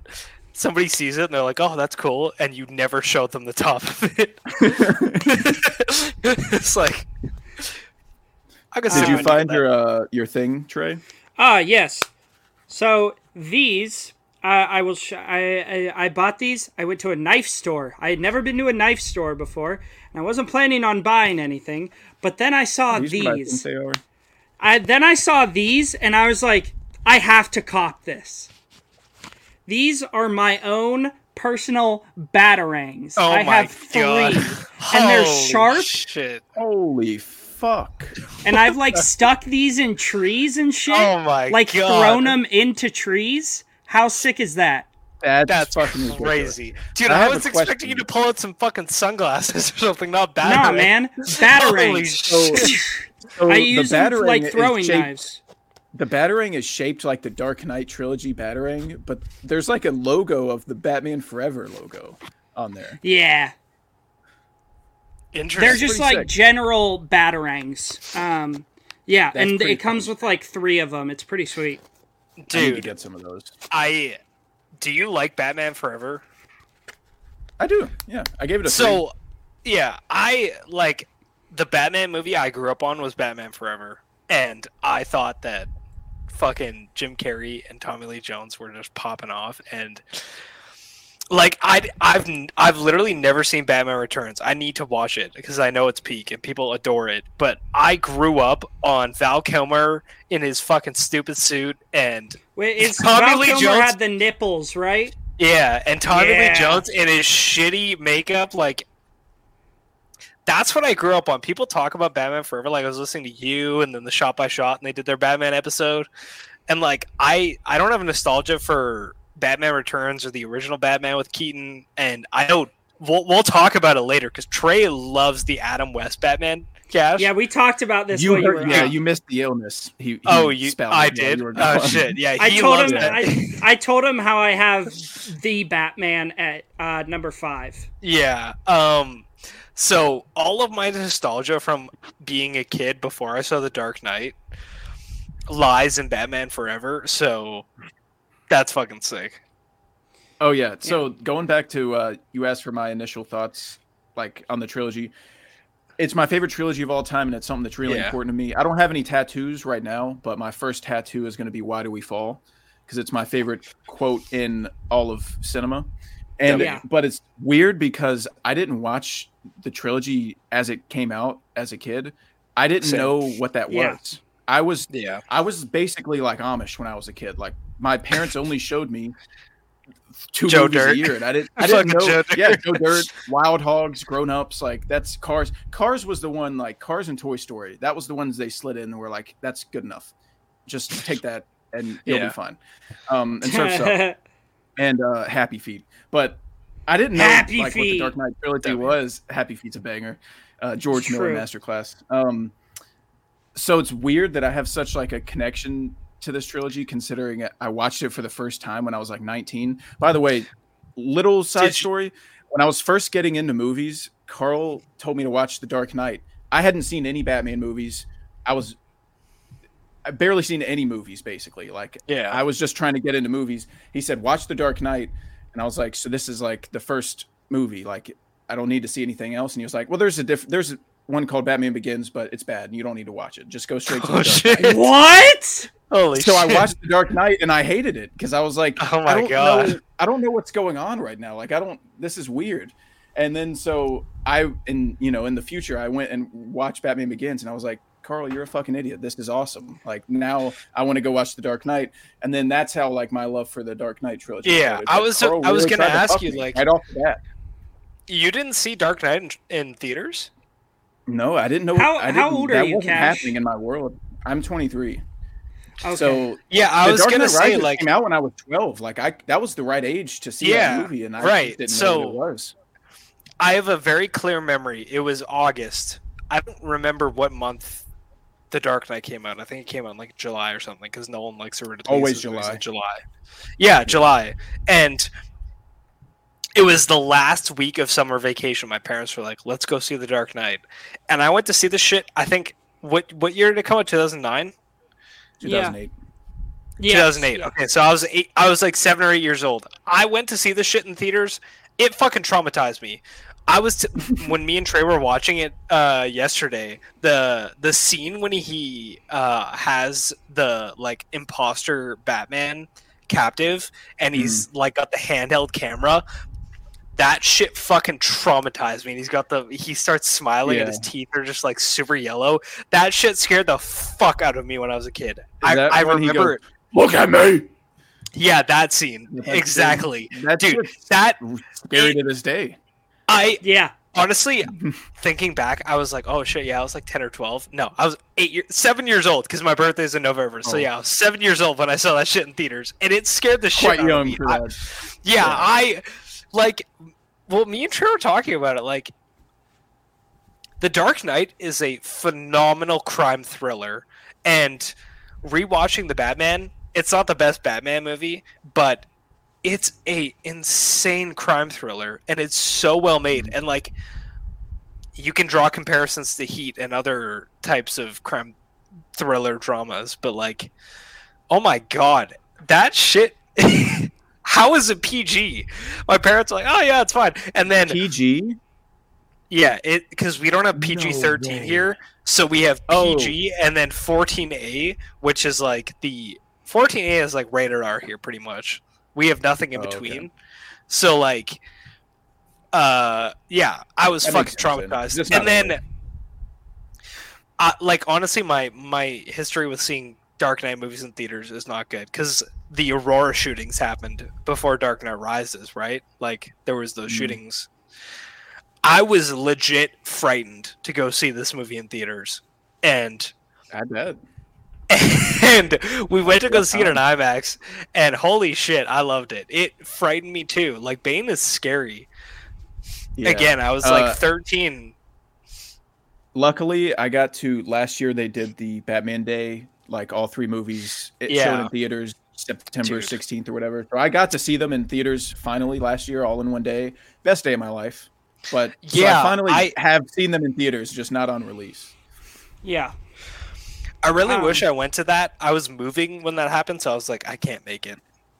So next year, Yeah, if they do that, I'm 100 percent going. Uh, like I need to, because I moved right Work. around like that time. Um, Yeah. I, Um, I I hadn't seen honestly. I was the same as you. Like, uh, Batman or The Dark Knight was the first Batman movie I saw in theaters, and it was the first Batman movie outside of like I saw Mask of the Phantasm because it came out in the '90s. I saw it when I was like five or six years old, and it fucking traumatized me. I remember having nightmares to it and just being so fucking scared, and like I messaged you today, Cash. Like that's literally the only animated Batman movie I've ever seen. Because like I didn't want to seek any others out because Yeah, Phantasm was fucking terrifying. I need to rewatch it, Yeah, but I didn't watch it as Uh, a kid. I didn't have that experience. But yeah, it's- it, I we, could imagine we rented that. it. We didn't have Blockbuster, but we had Rogers, like you know the phone carrier. They rented movies, and we rented it from there. What the and it fuck was is just Rogers? I've never heard of Rogers. okay. that That's a might be Canadian a- thing. Dude, that might be yeah, a Canadian yeah, thing. Cash, Okay, Cash, don't you know Rogers, the phone carrier? Yeah. Okay, never mind. Oh, I'm sorry. Oh, sorry. Okay, I got it. I got it. That that might be a Canadian thing. Anyway, it was like a, a, a substitute for Blockbuster, but we could rent movies and video games from there, and I rented that shit from there, and it traumatized me. And yeah, I didn't see Batman Begins in theaters, but then I actually didn't watch Batman Begins until I was like eighteen. Hmm. It took a long time because I had such a close connection to the Dark Knight, and when we start talking about the Dark Knight, I'll get into it more. But like, it is the movie I like associate nostalgia with. I was Hmm. saying to Trey when we started watching it, like, you know, the beginning, the the window pops out when they do the bank robbery. I could pop that window from the first frame of the movie. I know exactly which window is going to pop out. I was quoting it from start to finish, and I was like, "Fuck, I'm probably being annoying as shit right now." Like, No, because then I started quoting it too. I was Yeah, just like- not doing it in the beginning because I was eating pizza. I'm I'm curious to see like or, or to think about like if I saw the Batman Begins when I was younger, if it would ascertain as much nostalgia because I know like I know you Cash, you love Batman Begins, but for me it's near the it's kind of lower on my Batman tier list Yeah. just Mm. because I Um, don't have I don't have much nostalgia related to it because I I didn't see it when I was a kid. Uh yeah, and so let's let's get into it. Let's talk about Batman Begins. Well, I gotta do my opening thoughts. Oh, sorry. can't be Yeah, let's, do let's your do your trilogy opening thoughts. thoughts on Shirley. no. Um. It's So this, yeah, this trilogy means a lot to me personally. Um, even before, like, I've always been kind of into movies. Like, I watched more movies than the average person, but not as much as I do now. Um, and I've always kind of like I have always considered, especially The Dark Knight, like these are the greatest movies ever made. Uh, my film knowledge growing up until like I got sober was really like action and sci-fi movies, and and uh, superhero films, um, but that falls in the category of sci-fi. Um, and uh, so I didn't have that much like knowledge of film, so I'm like, yeah, Dark Knight, this is the greatest movie ever made. There's no competition. Um, Um, I, I still I still think it's up there. Um, I see it's my number one rated for this trilogy. Um, it's my number one rated for the uh, Batman movies. Um, but I again, my film knowledge has expanded. But my love and my nostalgia for these films has, if not, it, it has stayed or even like grown. Um, because of all this stuff you're able to pick up on multiple watches, which is like a quintessential Nolan aspect. Is every time you watch one of his movies, you pick up something you didn't get on the last watch. You're like, oh shit, I didn't realize that on the last watch. Um, and I remember seeing Batman Begins for the time I showed me. We watched it home, um, because my first superhero movie was Captain America: The First Avenger. Um, but he showed me Batman Begins at home when I was, God, I had to have been like, I don't know, seven or eight, probably around Evan, how old Evan was when he saw Dark Knight. Um, because I was like two when Batman Yeah. Begins came out. Because I'm 24. yeah. Yeah. Uh, and I I mean I thought it was amazing. Obviously, as far as the traumatizing parts go, the scene where he infuses Scarecrow with his own fear toxin. Oh my yeah, god. that fucking terrified The me shit when I was starts coming out of his mouth, the black shit. Dude. Yeah, and dude, it's like his so his- scary. his bottom lip is like it's just like flowing down. Oh god. Yeah. Did y'all know that was Um, practical?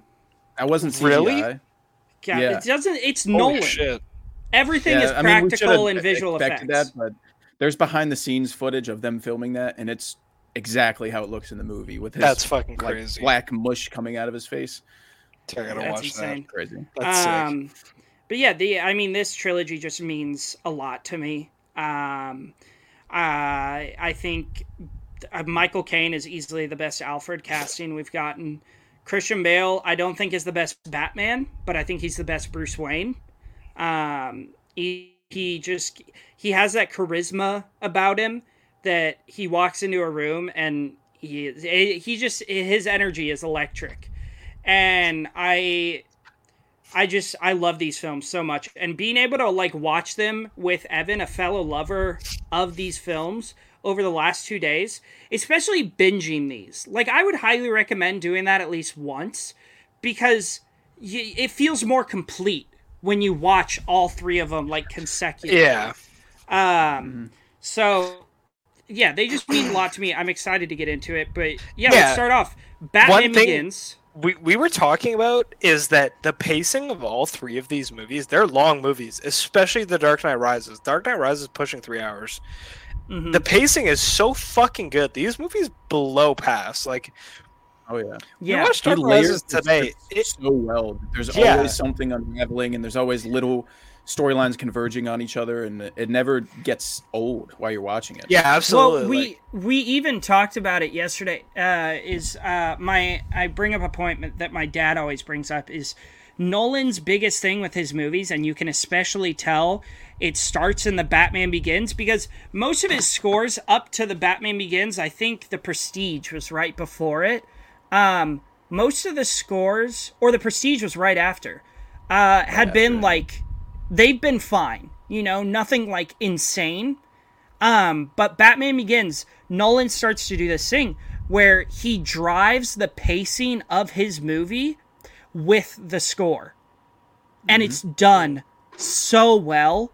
Um like it's like it makes every single scene feel like it's the most important scene in the movie. And then you like go and look back on the movie and you're like, "Oh yeah, that scene was amazing. Oh, that scene was amazing too. Oh, that one too." And it's because of that score. It's just it's so he does such a good job. yeah. One of Hans Um, Zimmer's most slept on scores. Gets no respect. Zimmer Yeah. did Batman Begins, right? He did all three. Yeah. Mhm. Yeah. Yeah, Like it's pe- people talk about Inception, Interstellar. I feel like the Dark Knight trilogy is genuinely underrated. agreed. And, oh, and super I- I think there's a lot of aspects of the entire trilogy that are underrated when it comes to the filmmaking. Like we were talking, and I want to talk about it more later when we get to Dark Knight Rises. But like, I genuinely think Anne Hathaway's Catwoman is extremely underrated. Like Zoe Kravitz Yeah. killed it, but I think Anne Hathaway did a fucking awesome job for what that movie was. hmm hmm Like Yeah. both they they we'll talk about it more, but like yeah, they they both just have awesome vibes. Yeah. So uh, let's get into Batman Begins. Yeah. So Batman Begins is, I believe, what I believe is the most like Batman movie out of the entire trilogy. This Yeah. is our origin story. It's centered around Bruce instead of like where the Dark Knight is centered a lot around Joker and Dark Knight Rises is centered a lot around uh, Bane. Um, but this one is like this is Bruce's story. Um, like obviously classic Batman story. His parents get killed in an alley. Um, if he wasn't such a fucking pussy. Uh, yeah, what a fucking bitch. dude. God, man, what a yeah. I mean, it- it- suck it up, Bruce. Uh, It's just a freaking play, dude. Uh, Yeah. His parents get killed in the alley. Uh, he kind of goes downhill. He and this is where, um, Cash, you you're a big comic reader, right? Just Batman comics, but Yeah, yeah, Batman I've read comics, the yeah. popular ones. Yeah. So I, at least in my experience, from the ones I've read, and I've read a decent amount, it you don't really get that era of him between like when he's a kid and when he becomes like the when he goes to train with the League of Shadows. You obviously get that in Gotham, which shout out Gotham, an honestly pretty good show and has a lot of great stuff. Um, but I mean, in this, you get like he goes to Princeton. He obviously doesn't have his shit together. Um, and then he was like goes to kill Joe Chill. Uh, which let's just talk about first. How who play who plays Carmine Falcone again? Who? Ray Winstone. How great is he as Carmine Falcone? He's fucking Yeah. awesome. He's I want so to make good. sure I don't really get Maroni and Falcone mixed up. Dude, So it Maroni's literally the That's what happened happened to to me. I- Evan. Yeah, we were watching Batman Begins yesterday, and I was like, "What the fuck?" They recast Falcone, and he goes, "No, that's a different person." And I was like, "Oh shit!" Yeah, because Yeah. yeah, Oh, oh, that is Falcone. So Maroni's in the Dark Knight at the at the table at the meeting, right? yeah, Maroni. Yeah, that's Sal Falcone. Maroni. Falcone is not in Oh, okay. the Dark Knight. yeah. Have He's you read um Begins. the Long Halloween, Cash? Yep, that's that's my favorite Batman comic. Oh, dude, peak. it's the best one. No, hands down, Easily the It's best. Truly, so good. Got Um, that little number and- right here. yeah, dude, I I have that too. It's peak. And we'll talk Yeah. about the Long Halloween more because along with Heat, that was one of the biggest influences in the Dark Knight, and you can see a lot of it um, in the Dark Knight. Um, and uh, yeah, I mean, Batman Begins. We get this terror, and we'll we get these more throughout the trilogy. These terrifying, like one-on-one monologues between Bruce Wayne or Batman and the whoever the villain of the movie is. It, It's genuinely terrifying that first scene, and then Bruce kind of goes off and gets trained by Ra's al Ghul, um, and then he comes back to save Gotham. And Um, like you're you're glossing over some of the biggest. Well, dick- yeah, I mean- hard.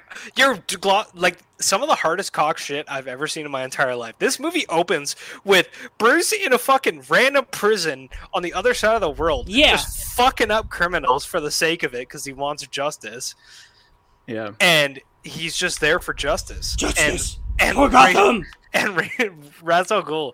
I never know if it's Ra's al Ghul or Ra's al Ghul, but I think It's, it's, supposed Ra's. to be Ra's al Ghul in like Yeah. every other movie and comic and show ever, but except for Yes. Nolan's. And I think it sounds like I don't like saying Ra's al Ghul. I think just think it Yeah. sounds better saying Ra's al Ghul, but yeah, it's supposed to be Ra's al Ghul. But who Oh, cares? I think Ra's al Ghul sounds better, but that's just me. Really? That's my personal. it just rolls off the tongue better for me if it's Ra's al Ghul. But yeah, Yeah. um, But yeah, he he shows up and he's he he fucking trains Bruce Wayne.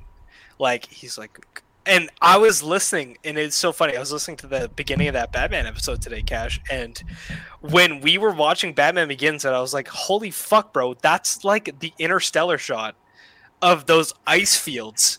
and, And like it's in- also- insomnia. it might it's been the same also dude that same place is in fucking insomnia like he nolan loves that place bro i don't know Yeah. where it is but i swear he uses the exact same thing oh thank you uh oh damn! i got pizza Tell Beth to bring us some pizza. the boys say bring bring some pizza for everyone Sorry, it's mine. oh, Oh, Yeah. damn. um yeah it hmm? please i don't have it oh yeah i do sorry never mind uh, give me one sec I'll, I'll no, right there. eh, Evan. um yeah sorry let me get back on track this this ice field shot nolan loves to use it because number one it's fucking beautiful Mm. it fits interstellar the best but like yeah he uses it in in the dark knight and it kind of takes you to this place where it's so surreal that it almost doesn't look real like it's it, it Mhm. looks like fantasy it's so cool Right. and I think it fits Batman Begins better than Insomnia because yeah, he used it in Insomnia, and it's like it's weird. yeah. Right. Um, I said on my um on my film scoop Batman episode how this movie at the time was very uh like Batman wasn't in the good graces in the in the public. Yeah, They had Mhm. just they had finished with Batman Batman and Robin. Everyone hated it. Critics hated it. It didn't make a lot of money. And so they were trying to get Batman back on track and putting everything into this. And they start the movie with him in a fucking prison camp beating the shit out of criminals on the Yeah. other side of the country. And like that's the main character of this new franchise, and that's where they're starting him. And I just thought that was some hard dick shit to do. And yeah, I love how that where we find him is he's just this shell of a person that's just so angry, but he doesn't know how to channel it. So he did the only thing he knew to do, which was lock himself in with criminals so he can beat the fuck out of them all day. And then Ra's al Ghul comes to him and says, like, I know why you're here. Come with us. We can help you. We can we can show you how to become more than just a man.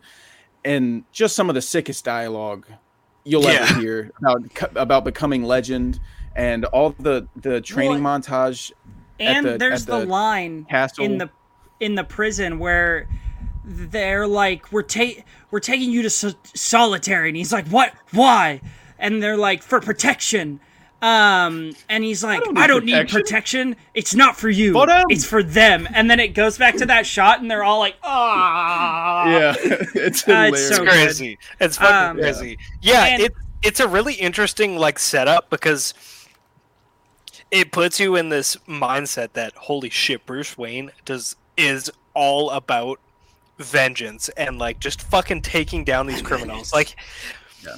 the fact that he is so mad that Gotham is what it is, that he ships himself across the world just to fight because he doesn't really know what to do in Gotham. Like he he's this rich billionaire and he's just like a lost soul. Like he doesn't give a shit about m- money.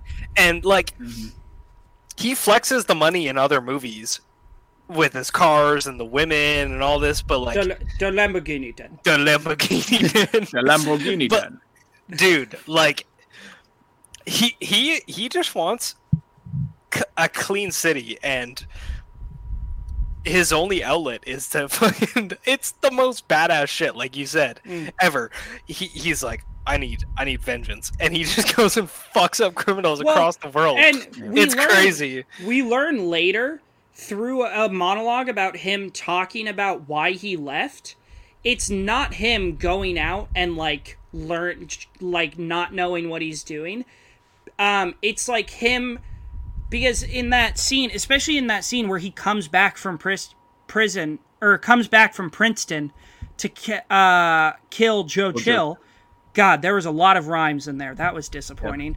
Um but it, he comes he has this very very distinct idea of what is right and what is wrong. There's no gray area for him. This is right this is wrong and that's that. And he goes out to learn and we get it in that monologue later of like what he was up to while he was out there. He he talks about he wanted to learn what it he wanted to learn what it's like to live amongst like the people Criminals. of Gotham and criminals and and and and um, because that's something even Falcone talks about in that uh, dialogue scene. Is like you don't know what it's like to feel fear. You're, he says, you'd have to go a thousand miles to find someone who didn't know your name. Um, Yo, and Bruce Wayne, the Prince of Gotham. yeah, yeah the, God, what it, we're pulling out all the impressions today. Um, and uh, it's really for him to like know what it is like to be those people, so he can better help his city. You know, Right. um, and uh, another thing I wanted to uh, tag on uh, what you said, Cash, is you Batman like wasn't in good graces in the public. I don't think any at this point. I don't think any superhero movies were in good graces with the public. They weren't like super popular. They they and they were goofy. They were silly. They were campy. Even if you go back to like the good ones, and those have their place. Like they're great um like even like the uh christopher reeve superman movies or the which best superman by the way christopher reeve um t- t- right oh thank you Yeah. um and uh but they're like goofy they're campy and and they're fun and that has its place but christopher nolan came into this genre that had a very distinct like like uh uh uh formula of how it goes. Tone, and yeah. he, he just completely changed it up. He's like i'm gonna make this. I'm not gonna make a good superhero movie. I'm gonna make a great film. I'm gonna make that i'm gonna make it serious. I'm gonna make it dark. I'm gonna make it gritty. Um not like gritty gritty. Uh like gritty the word gritty. Jesus uh Christ. Um Thanks for clarifying. We wouldn't want anyone confused. yeah, for sure. Um, and even my dad talks about seeing Batman Begins in the theater. He was going in skeptical, and like after the first twenty minutes, he was like, "Oh, okay, this is this is different. This is awesome. This is a real movie. Yeah, exactly. And, And- I I think that's something Christopher Nolan really taps into here. Um but again, he still there's cheesy lines throughout this movie. Oh, like Jim Gordon going, "I've got to get me one of those." is so cheesy and dumb, but it works so well because they're only sprinkled in, so it's like a nice little like, "Ah, that's funny," you know? And this was even before the MCU, before superhero movies were actually taken seriously. Like this Right. pioneered the way for the MCU. Um, yeah. And it's just Nolan so is the damn king good. of that like that little dad laugh. The he's the king of those jokes. Like yeah, dude. nice coat. That's my favorite. That's my favorite joke in the whole fucking trilogy. But Hell it has it has like a sense of people always say that Nolan isn't good at like uh he's always too serious and he doesn't have a sense of humor and he's also not good with like characters and getting emotion from his audience through the characters and I just think that's load of bullshit. I think that the- all of his movies like have have really well timed comedy in them that fit in in the movie and don't feel like it's like oh why'd you make a joke right there? It's always like well done. Um like all the little one- jokes between bruce and lucius when he's Oh, trying so to get new stuff for his armory but he doesn't want to say what he's doing so he's like i need to borrow it for spelunking and Yeah. just feel like that is always so funny hmm Yeah, and you like you talk about Nolan as a filmmaker not making funny shit. Look at Tenet. Tenet. Robert Pattinson drops so many fucking funny lines. We were talking about this last week because we did the, the the Tenet review, but like one of my favorite Nolan lines is when it's before the 747 scene and John David Washington's like, "You want to pla- crash a plane from the air?" And Robert Pattinson's like, "Don't be so dramatic." And then he's like, "Well, how big a plane?" And Robert Pattinson goes, "Well, that's slightly more dramatic." And it, it's just so fucking funny the way he delivers that Yeah. line. And then the next scene, you see this fucking 747 primed to Yep. crash. Like it's crazy. Like Yeah. he he really does. I mean, not so much in his first few movies like Memento, Insomnia, but like from then on, like even you know Interstellar, Inception, they have these little jabs that make you giggle or whatever. Mm-hmm. And Yeah. as for the television so-called plan, I love that. yeah. Joker has so many just funny lines Yeah. on his own. Dude, Yeah. we were. I I want to talk about it when we get to Dark Knight, but there's this fucking scene in the Dark Knight when. the Oh, Jo- we should save it. We should save it for Yeah, the Dark we'll- Knight. We'll we'll save it. It's, It's, genuinely fucking the funny. funniest moment Oh in the my trilogy. god. Anyway, Um, uh, But yeah, uh, and another thing, people always talk about these movies having clunky action, having bad action. I completely disagree. Obviously, me and e- and Evan brought up a good point when we were watching Begins. The action is good. It's just the amount of cuts that Nolan uses is jarring, but it gets better throughout the trilogy. yeah. Um, it, it definitely gets better. I think the sound design is always really great. Like the punches hit and all that. It's awesome. Is I think his choreo- choreography in his fight scenes just need to work. Like Batman Begins Mm-hmm. is not great fight wise. I I know people have issues with the Dark Knight. I like the fights in the Dark Knight, but yeah, like like Trey said, it gets better. Except for there's one fight scene in the Dark Knight Rises where there's this one dude who literally falls over after nothing. yeah, in the background. Yeah. Yeah, he I just, just try to falls over. to that. Yeah, dude. Yeah. Every time I watch it, I'm like trying to spot it down. Um, Mhm. but yeah, I think it's it's weird because his choreography isn't great, but the sound design on the punches and like the gunshots and everything is so good that it Mhm. Yeah. almost balances out. Yeah, And a lot of the action scenes towards the beginning of the movie are more like horror based because Yeah. they're he's showing Batman as like a uh a like a kind of like a horror villain to the criminals of Gotham. And Yeah. you know, like at the docks when they're like, "Where are you?" and he's like, swear to me. "Yeah, And it, yeah, and, he's like, he's here, and then yeah, God, yeah." it's So I think a lot of the like quick cuts and the editing and like it doesn't look the best, but it's also like in that specific scene, he was going for like a like a a horror type thing, so it made more sense. There's some Yeah, scenes where it doesn't make sense to do it, but I kind of excuse it there at the docks. yeah. That's fair. Yeah. um yeah that dock scene so the first the, he comes back uh he he he is he he builds his arsenal um the, during that sequence it's our first look at uh like him as the bruce wayne character. Like him like putting on that role of the uh playboy. Um and we get so many great moments of him doing that.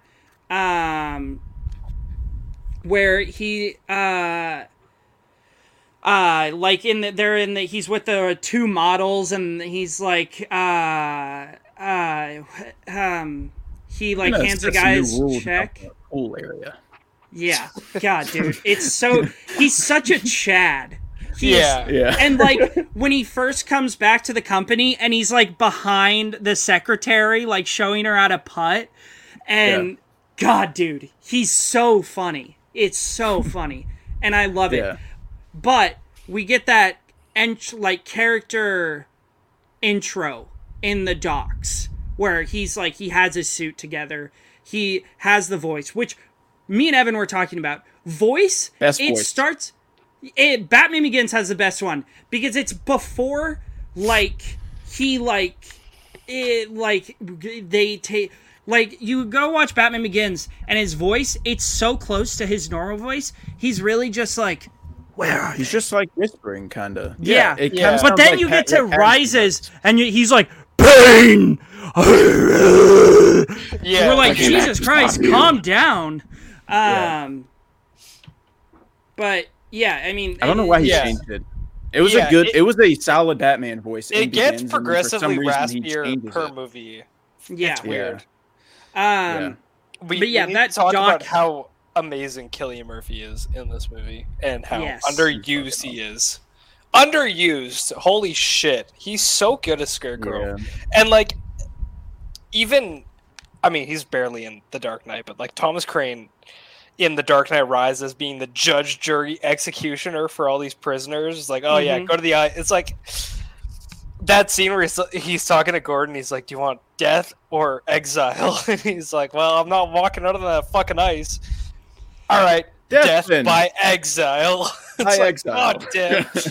God damn, dude. It's crazy. Like I I wish that they used him more because like even as Scarecrow in Batman Begins, I still feel like he's underused. He's amazing and the fear toxin is so sick. Like it gives this glimpse of a side of the Batman Nolan or the Nolan Batman that's not really seen of like the the supernatural or like any of the sci-fi shit that Mhm. Batman gets into, which I'm I'm hundred percent fine that he never really delved into it because that's not the trilogy he was going for. He wanted like a crime trilogy. That's cool. Mhm.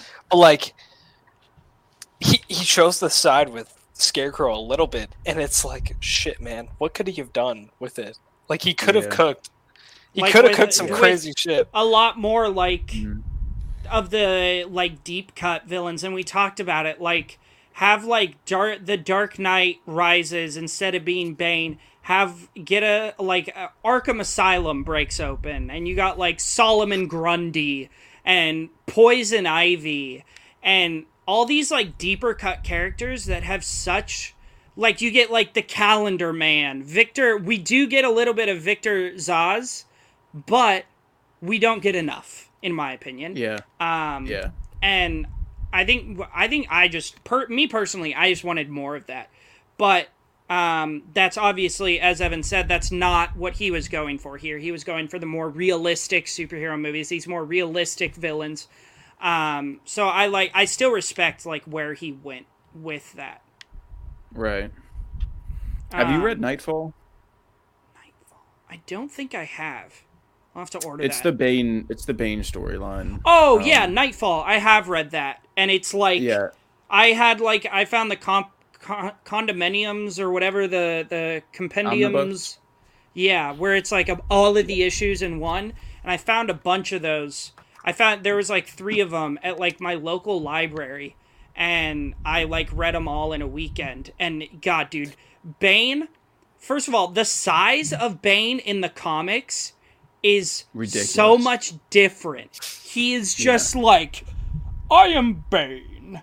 I'm Yeah. I'm the most massive man. On Yeah, the his planet." traps are crazy. I Yeah, one thing about I mean Bane and then like Scarecrow it gets me excited to see what Matt Reeves can do. Like I I know you've talked about it a lot, but like Hush he's a cool villain. I want Matt Reeves to kind of experiment, honestly.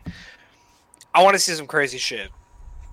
Well, I know I do there's too. been rumors of it being like the Batman Frozen Empire and having Mister Freeze. Yeah, I want to see like Professor would love Pig. that. I want to see I want to see some crazy shit like Give us condiments, King. Give the people what they want. I um, Calendar Man. Give it. Give me it all. yes, Yeah, Julian like- Day. Oh, Killer I want to see because Matt Reeves' universe it's suited to these these twisted villains, but like we've gotten stuff like Hush before, hmm and I want something a little more out there because I know that Hush he can is do just a Riddler reskin. That's why it Yeah. bothers me so much. There's Yeah, nothing wrong with Hush, like- but it just feels like what we've already did in the first movie. Yeah, like Hush is a cool villain, but like we we've gotten serial killers, we've gotten all this stuff before in Batman. Like he Give he us Scarecrow. created Give us Freeze, Bane. yeah exactly like Wow. we we've gotten the the crime universe and we've gotten the goofy universe like give us some horror shit give us some some give us some crazy shit like you can do it like you've already given us a batman that is very different from the others so we know that you can craft a universe that's unique hmm Mhm. so why don't Yeah. you keep pushing this uniqueness and ju- just Well, there's yeah, a lot of rumors push- about him doing Scarecrow and Clayface. So yeah clayface would be sign. sick Yeah. yeah, Um, but yeah, to get back to get us back on track. yeah God, this episode's gonna be so long, but that is okay. It's gonna take forever to upload though. Holy shit Oh, yeah. balls. good luck doing that. Um, uh, but yeah, I mean, the uh, uh, the Batman Begins is so perfect, um, and it's it, he does such a good job of balancing two different main villains, um, like giving us Scarecrow and giving us Ra's al Ghul. Um, I just think it's excellent the way he does it. Um, uh, and I'm to ask this in but but before we end our review of each movie, um, what is your most rewatchable scene from Batman Begins? Cash, yeah, uh, Cash. I'll send it to you first. Oh God, I would probably say I love the first hour the most. I mm-hmm. said on on the scoop that the first hour of Batman Begins is one of my favorite hours of movies ever. I love Yeah, everything that happens from the flashbacks to when he was a kid, from him climbing the mountain and training with the League of Shadows, and all those little like lessons that Ra's al Ghul teaches him um, about theatricality and deception and blah blah blah. And he says um, he wants he wants Bruce to kill that to kill that guy as like part of his training, Mhm. and he won't do it. And then he says, "Compassion is a weakness that your enemies will not share." And then Bruce says, "That's why it's so important. That's what separates me Oh, from them." my god. and Yeah. it's just that's fucking Batman. Oh that's my like God. one Yeah. understood the assignment right there. Like Yeah. he Mhm. understands Batman, and so I'd I'd say that like the the League of Shadows training stuff is is probably my favorite. It just feels so raw and it feels so much like some a side of Batman that we've never gotten before. And Yeah. people know Batman's origin, like they know his parents were killed, but this is like people kind of forget this is the only movie that shows an origin story. Other than Yeah. like one like one little flashback like actually showing him becoming batman this is the only one. So yeah, i just Yeah. i just love that. I'm a sucker for an origin story and i think it's the best origin story that's ever been put to film. So the first hour yeah, yeah. Evan, Yeah. what about you? Most rewatchable scene? Yeah, I'm in that boat too. Like, I love the beginning. I think it's badass. Visually, it's stunning. Like, the mountain shots are insane. It's Mm-hmm. very entertaining. Bruce Wayne's just a fucking beast. And then, honorable mention to the scene where the train fucking crashes. Oh my god, that shit is crazy. That's that is that's good shit. That's hard dick shit. we'll have to get into that Yeah, that's Yeah, good. and That's, that's- that that's that scene like- is hot. Oh my god.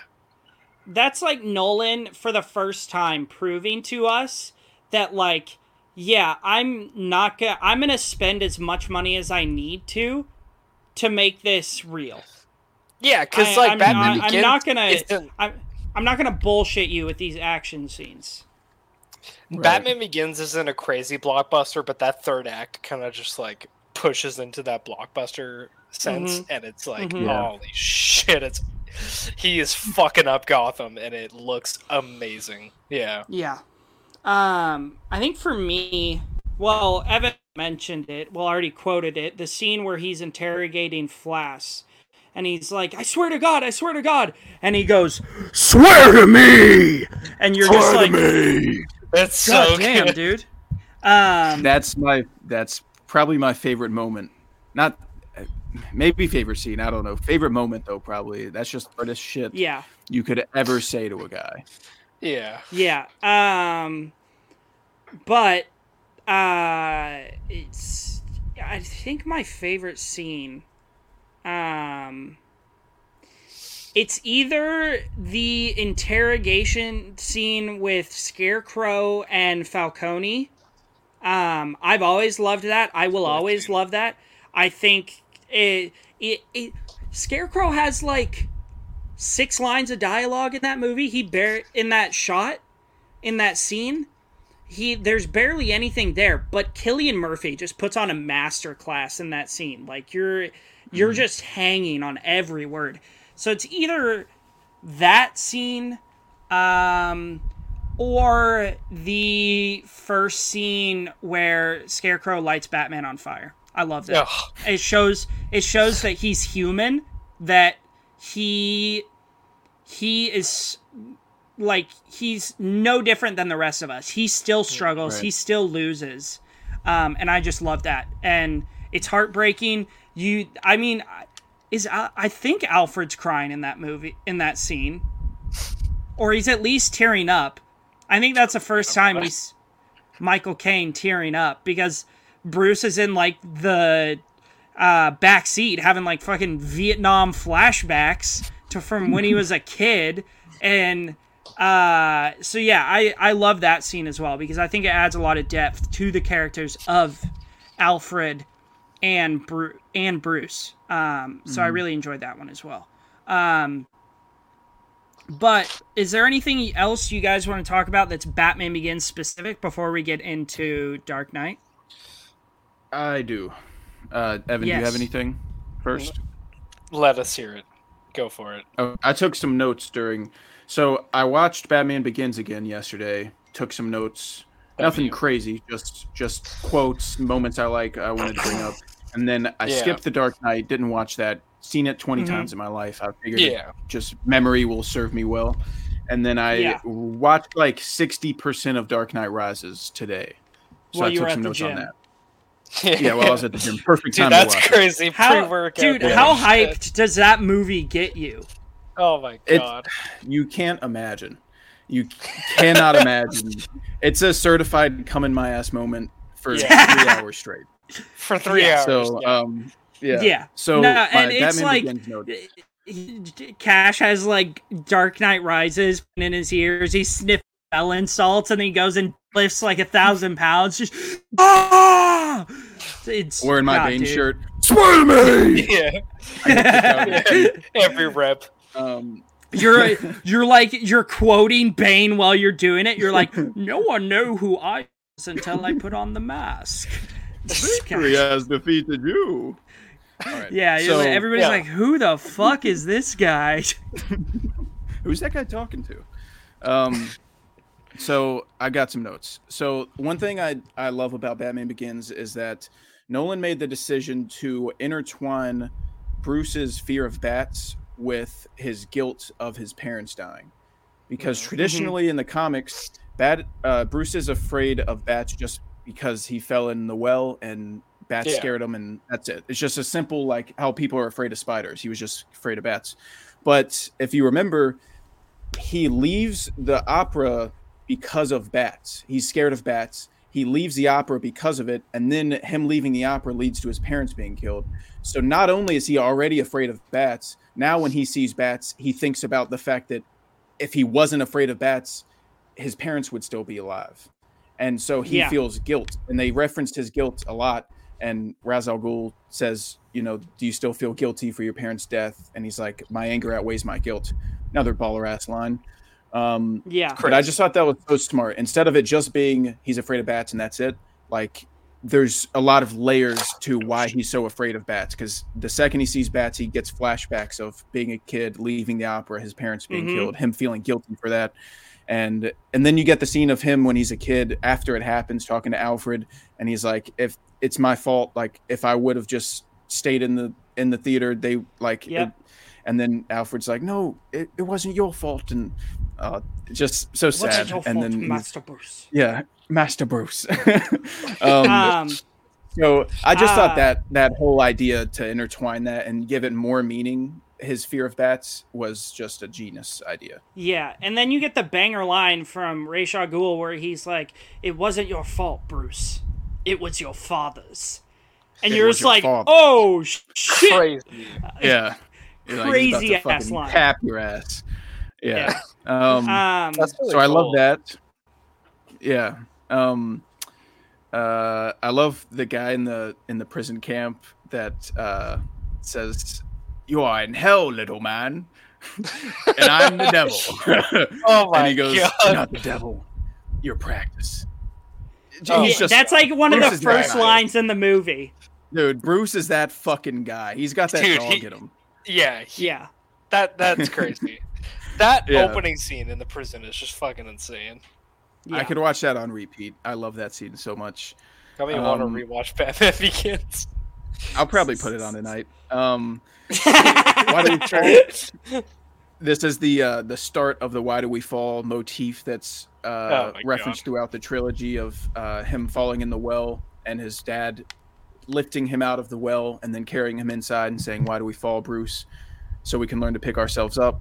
And once his Mhm. dad dies, something that Alfred keeps reciting to him when he's going through troubles, and you hear it in the elevator shaft when Wayne Manor's just exploded, and he's like, "I tried to save Gotham and I failed," and then Alfred goes, "Why do we fall, Master Wayne?" so we can learn to pick ourselves up.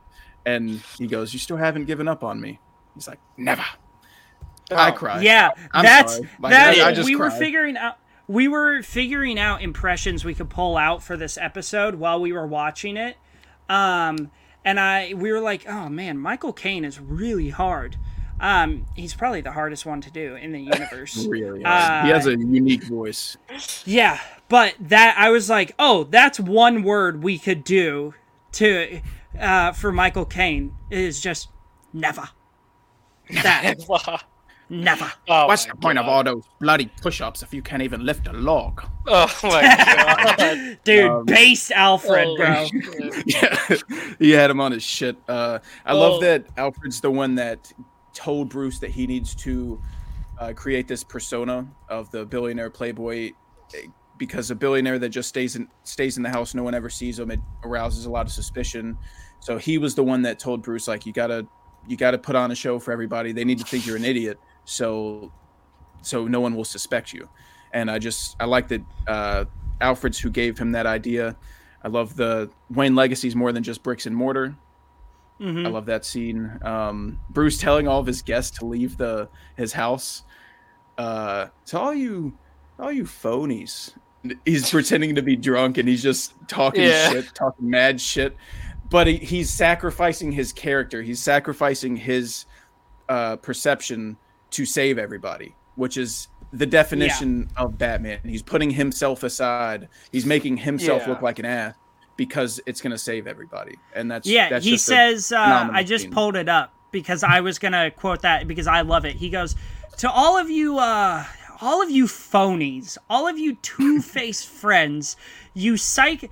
Sycophantic suck ups who smile through your teeth at me, please leave me in peace. This is not a joke. Holy shit. and uh, and uh, somebody somebody tries to cut. It might have been Alfred or something. Someone tries to cut him off, and he goes, "I'm not finished," and then he just keeps going. So. Um, Yeah. so love that scene. Um, the back to the um, Nolan little dad laughs. The I love the scene when um at the towards the end when Morgan Freeman's talking to the other guy. I can't remember his name, and he goes, "Didn't you get the memo?" And Yeah, that all comes dude. full circle Oh, of it's him so getting good. fired after trying to Yeah. dick Lucius. Holy shit. Can't dick Lucius. Lucius is He's such a fucking goat in this movie. Oh my god. He's such a It. Truly. agree. He says, "I don't care what you're doing, but don't don't think of me as an idiot." Like that's Yeah. just he's the homie. Um, and then towards the end, when they're in the Narrows and Gordon's in the Narrows, and he's like, "We need backup. Like, we're fucked here."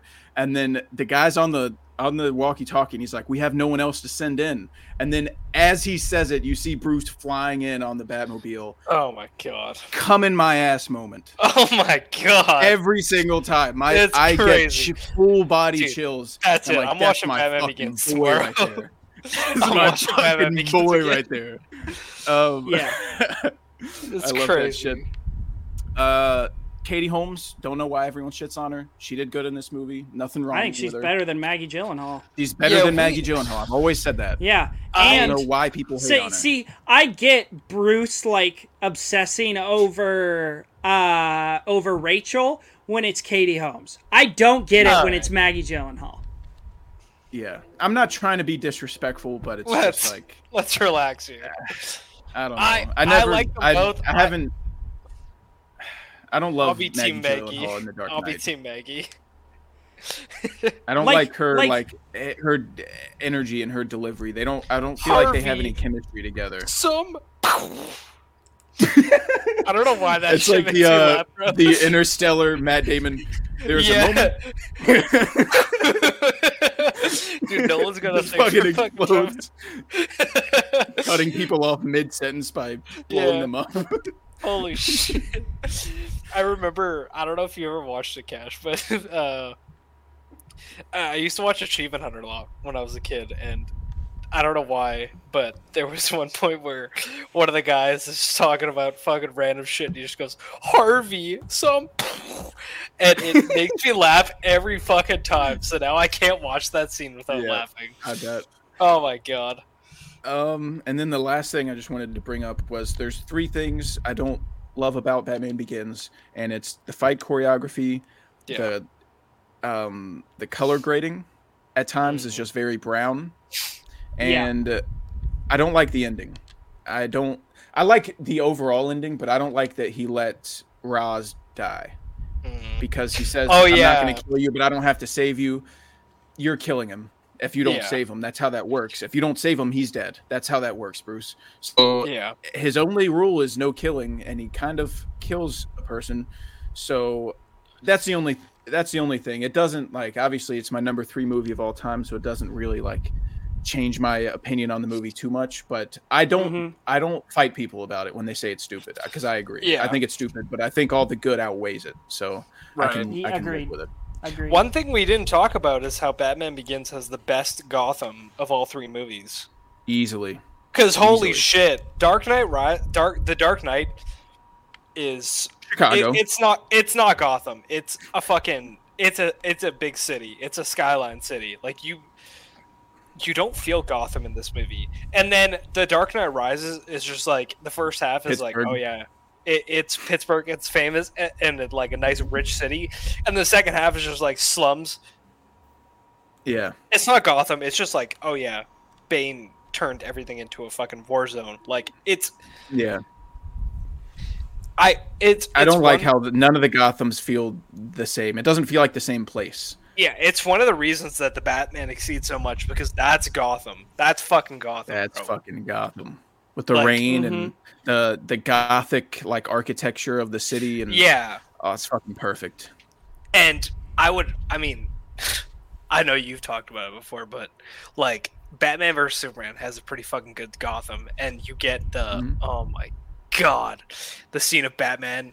Like Ben Affleck on the fucking gargoyle statue in the rain, and it's just fucking Cash, crazy. Before- oh my god! before we get into the Dark Knight, what is your opinion on Batman versus Superman? Because me, Ultimate Edition, like director's cut, me and Evan both adore it. I, in my opinion, Ben Affleck is the best Batman. I love him as Batman. I feel like that's most true to him as a character. Um, but I'm just wondering, what's your opinion on that movie? I've got Batman v Superman at a four star. So I Okay, like so it you a lot. enjoy I think it's a lot of fun. Yeah, I enjoy it. I think it has its problems. Uh, Ninety-nine percent of them are uh, Lex Luthor. He has. I don't Yeah. mind the Martha scene. I actually like the Martha scene. I think it's interesting, and I think just the movie overall uh, presents a lot of interesting questions and does something different with the characters. And even if I, it's not what I would do. I don't. I wouldn't have Batman killing people. I respect Zack Snyder doing something different, and it just the visuals just look straight out of the Batman comics. Oh I mean, God, they're they're absolutely fucking ridiculous.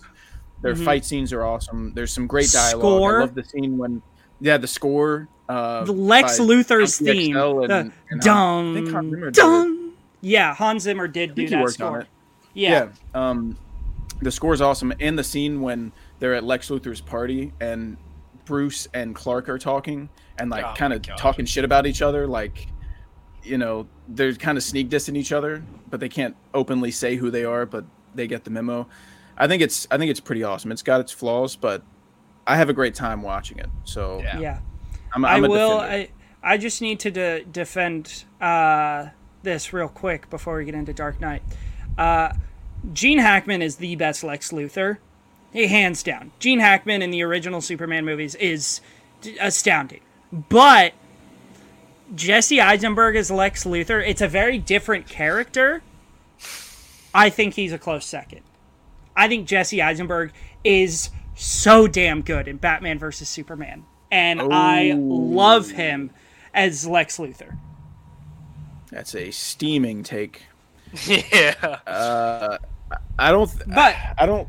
I don't like that Lex Luthor. I don't think it's Jesse Eisenberg's fault. I think that's just the way it was written and the direction he was given. But I don't. I don't like it. Uh, I just feel like we haven't really ever gotten a good Lex Luthor. I haven't seen like Smallville and some of the other stuff, but Yeah. from what I've seen, I haven't really seen a Lex Luthor that like blew me away. So What? I think Gene I think Hackman. Gonna. I, I don't know. I I don't really remember him too much in in the original Superman. I can't remember how good he did, but I think Nicholas Hoult's gonna be our definitive Lex Luthor. Yeah, Yeah. I think he's gonna. do I, a I good job. love the when they're interviewing Jesse Jesse Eisenberg. And it's like, do you have any uh, advice for Nicholas Hoult? And Jesse Eisenberg just goes, "Don't do what I did." That's fucking crazy. That's Yeah, fucking crazy. he knows. Yeah, Yeah. he knows. Uh, shall we? Shall we Yeah, touch on the Dark the Knight? Yeah, we Let's are two hours in currently, That's crazy. Hell yeah! uh, and we are just now getting to the Dark Knight. Um, yeah, The Dark Knight is fucking perfect. This is, um, Yeah. I, I've seen this movie like Cash said probably twenty times, maybe more. It it holds an immense amount of nostalgia in my heart. It's probably Mhm. one of the reasons that I find the Batman not as good. Purely based on nostalgia, I I I could see the the the Batman raising as time goes on because I rewatched it recently and it's just fucking hard dig shit. Like it's so fucking sick. Um, this is uh, like I- I know people draw conclusions to Heat. They're different movies, but like I have The Dark Knight over Heat. I love That's Michael a- Mann. That's a fair I, take. Dude, I fucking love Michael Mann. I think Collateral is a masterpiece. I love Michael Mann. Miami Vice. It's all hard dick shit.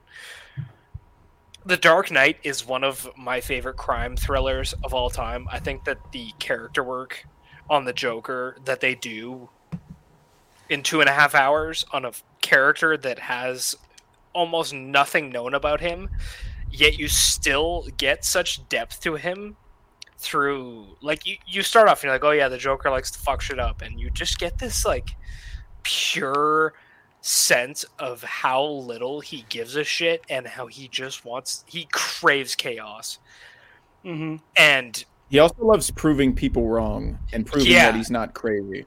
yeah, he lo- he loves to take the people, and he proves it a lot with Harvey Dent. Like his whole mission for most of the movie is to sh- take Harvey Dent, who is like Gotham's White Knight, and just show him how how easy it is. He he says it straight up, like how easy it is to fucking turn somebody to the to a Yeah. villain.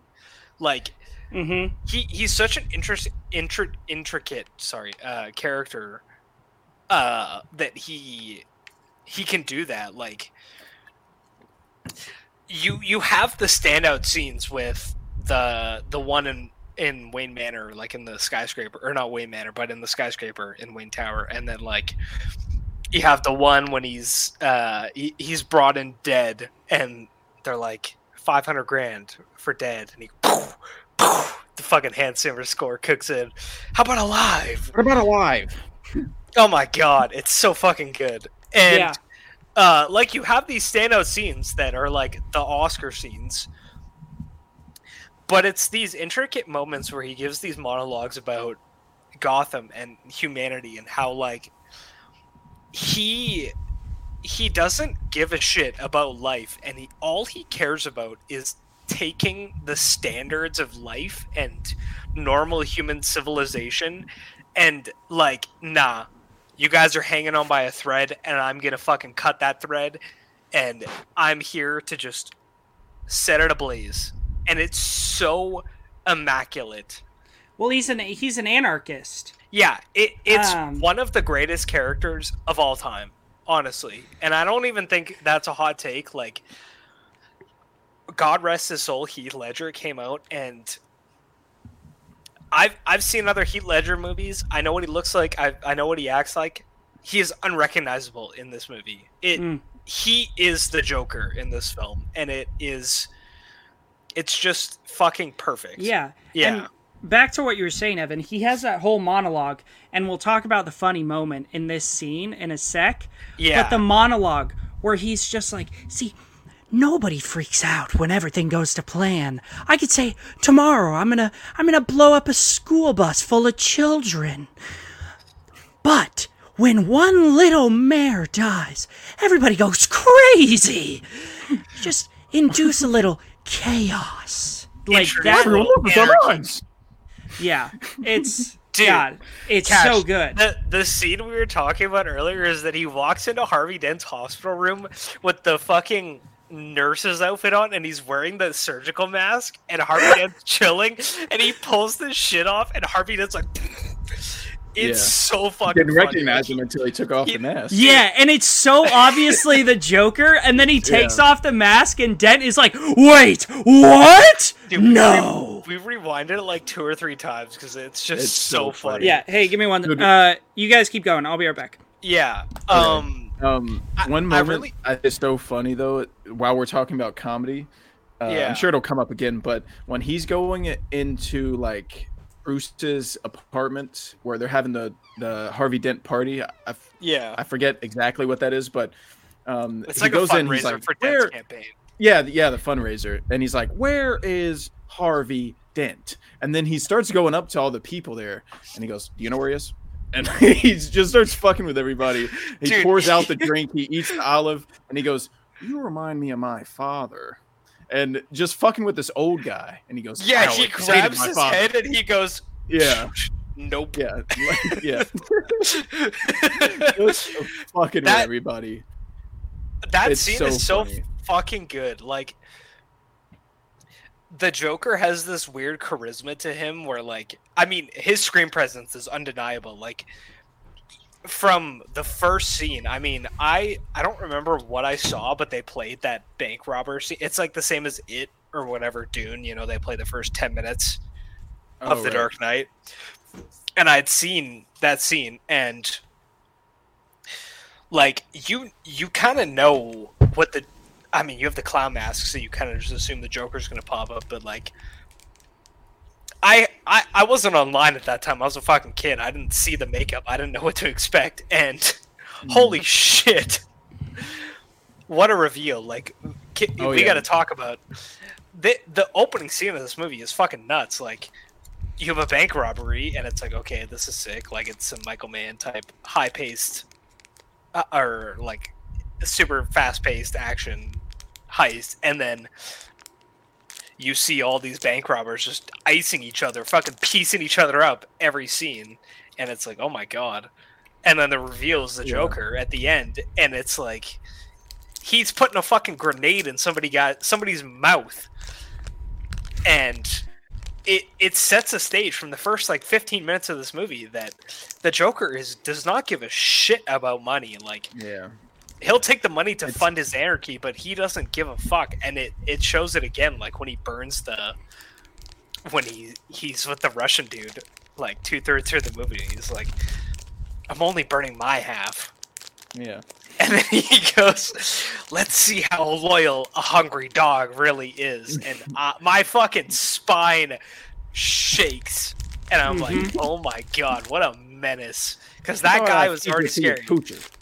Yeah, Um, Like- yeah, that opening scene is like top five character introductions of all time. Yeah. because not only is it just super badass, it also shows everything that the Joker's about and how he orchestrated a heist where he got individual people to take each other out.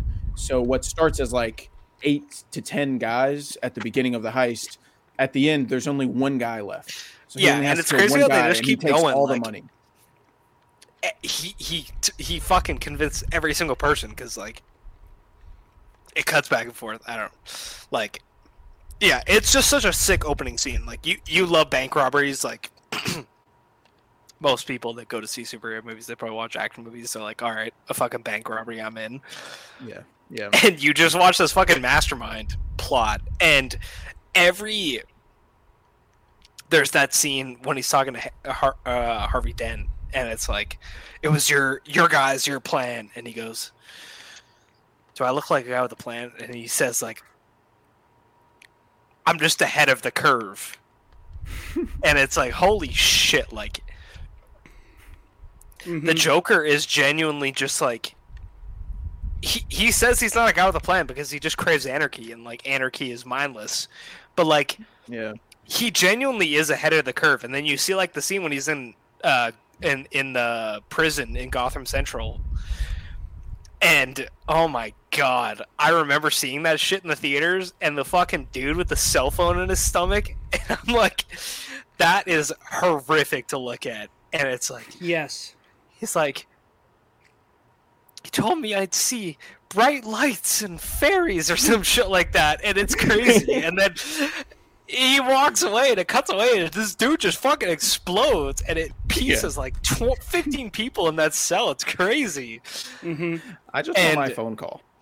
I just want my phone call, and that whole scene, it's so. It's so crazy. Like, I mean, I want to talk about the lead up to it with the the the eighteen wheeler, but like, when the Joker first gets arrested, like he's sitting there in his vest and they're emptying his pockets and there's like 20 fucking knives and like a cheese grater and like a potato Yeah. peeler, bro. Like what the fuck?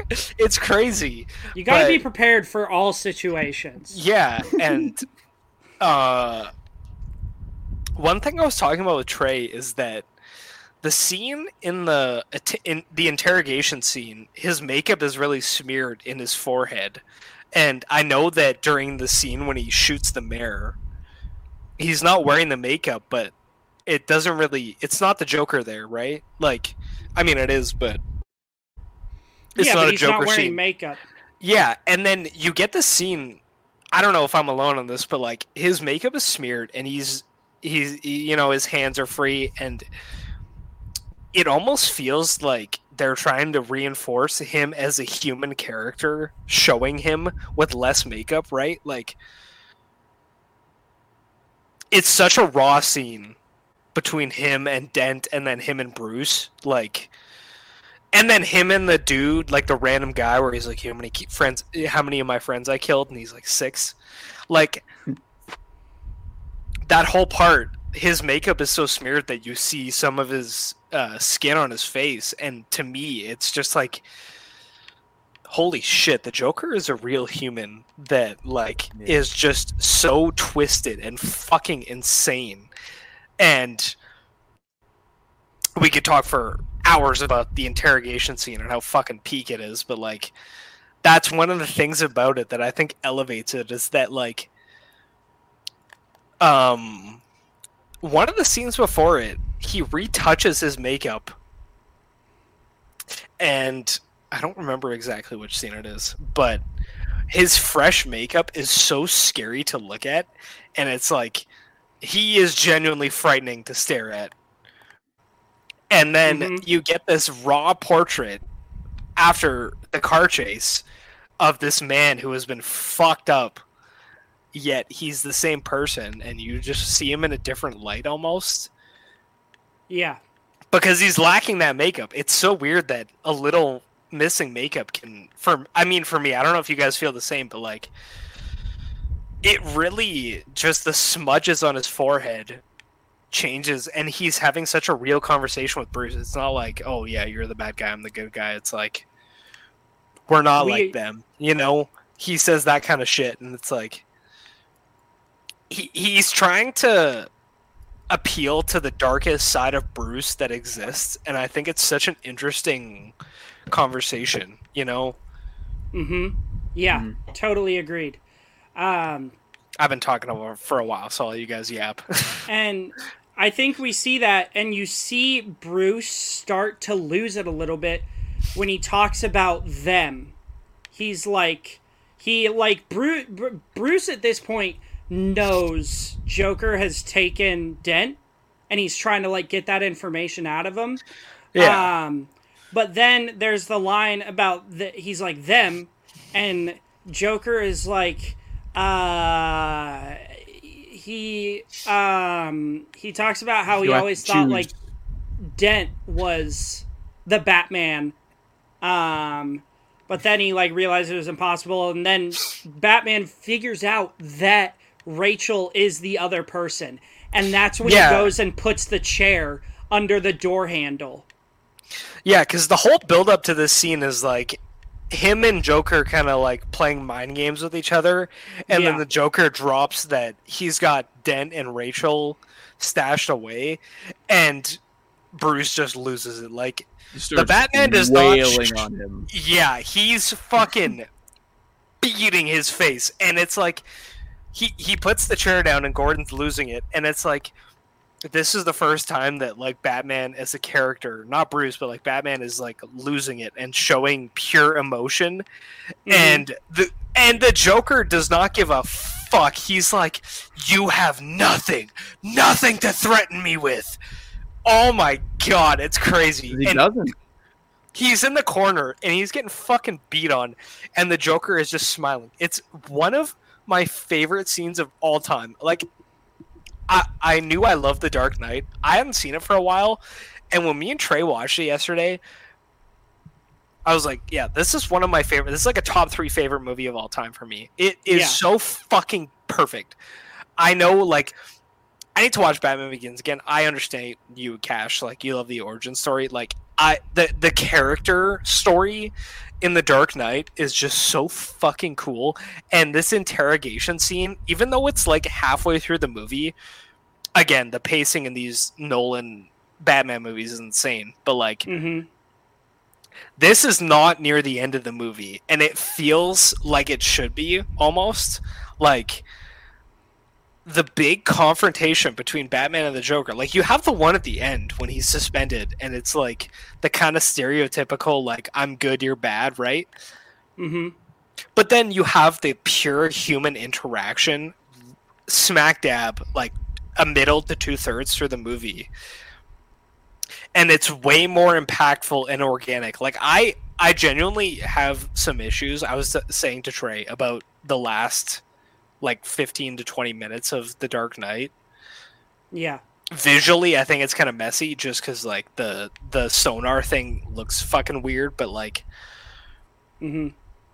I mean, Batman is a stereotyp- stereotypical character, but like this interrogation scene is such an organic interaction that it it really gets you to think about Bruce Wayne as a person who is so set in his rules and you have multiple people telling him that's the one rule you'll have to break and you can see him. I mean, he says I'm considering it and it's like that's fucking badass. But like, you think deep down, it's like the Joker is pushing him to such an edge. Like, I don't, I don't think you ever feel that. Like,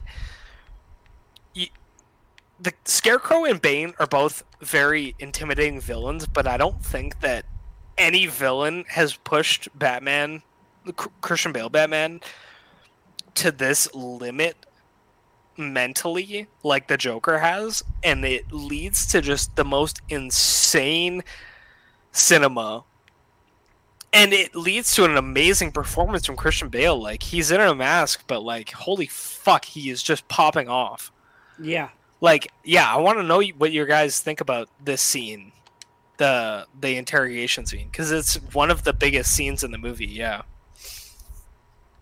Cash, why don't you take it? Uh, yeah, it's the best scene in the movie. It's W. Not even. I mean, it's not even close for me. That's if I could watch one scene from The Dark Knight, it, it'd be that scene. I Yeah. know it all pretty much by heart. Every every line of dialogue, Yeah. and I just think Christopher Nolan and I think David S. Goyer was the co-writer.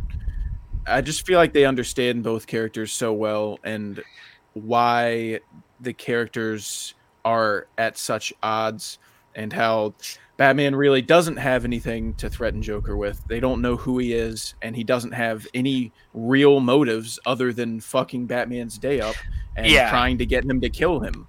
That's And his only real motivation. It's so scary So- that the Joker has no motivation and nothing to threaten him. His pure method is chaos, and that is like so foreign.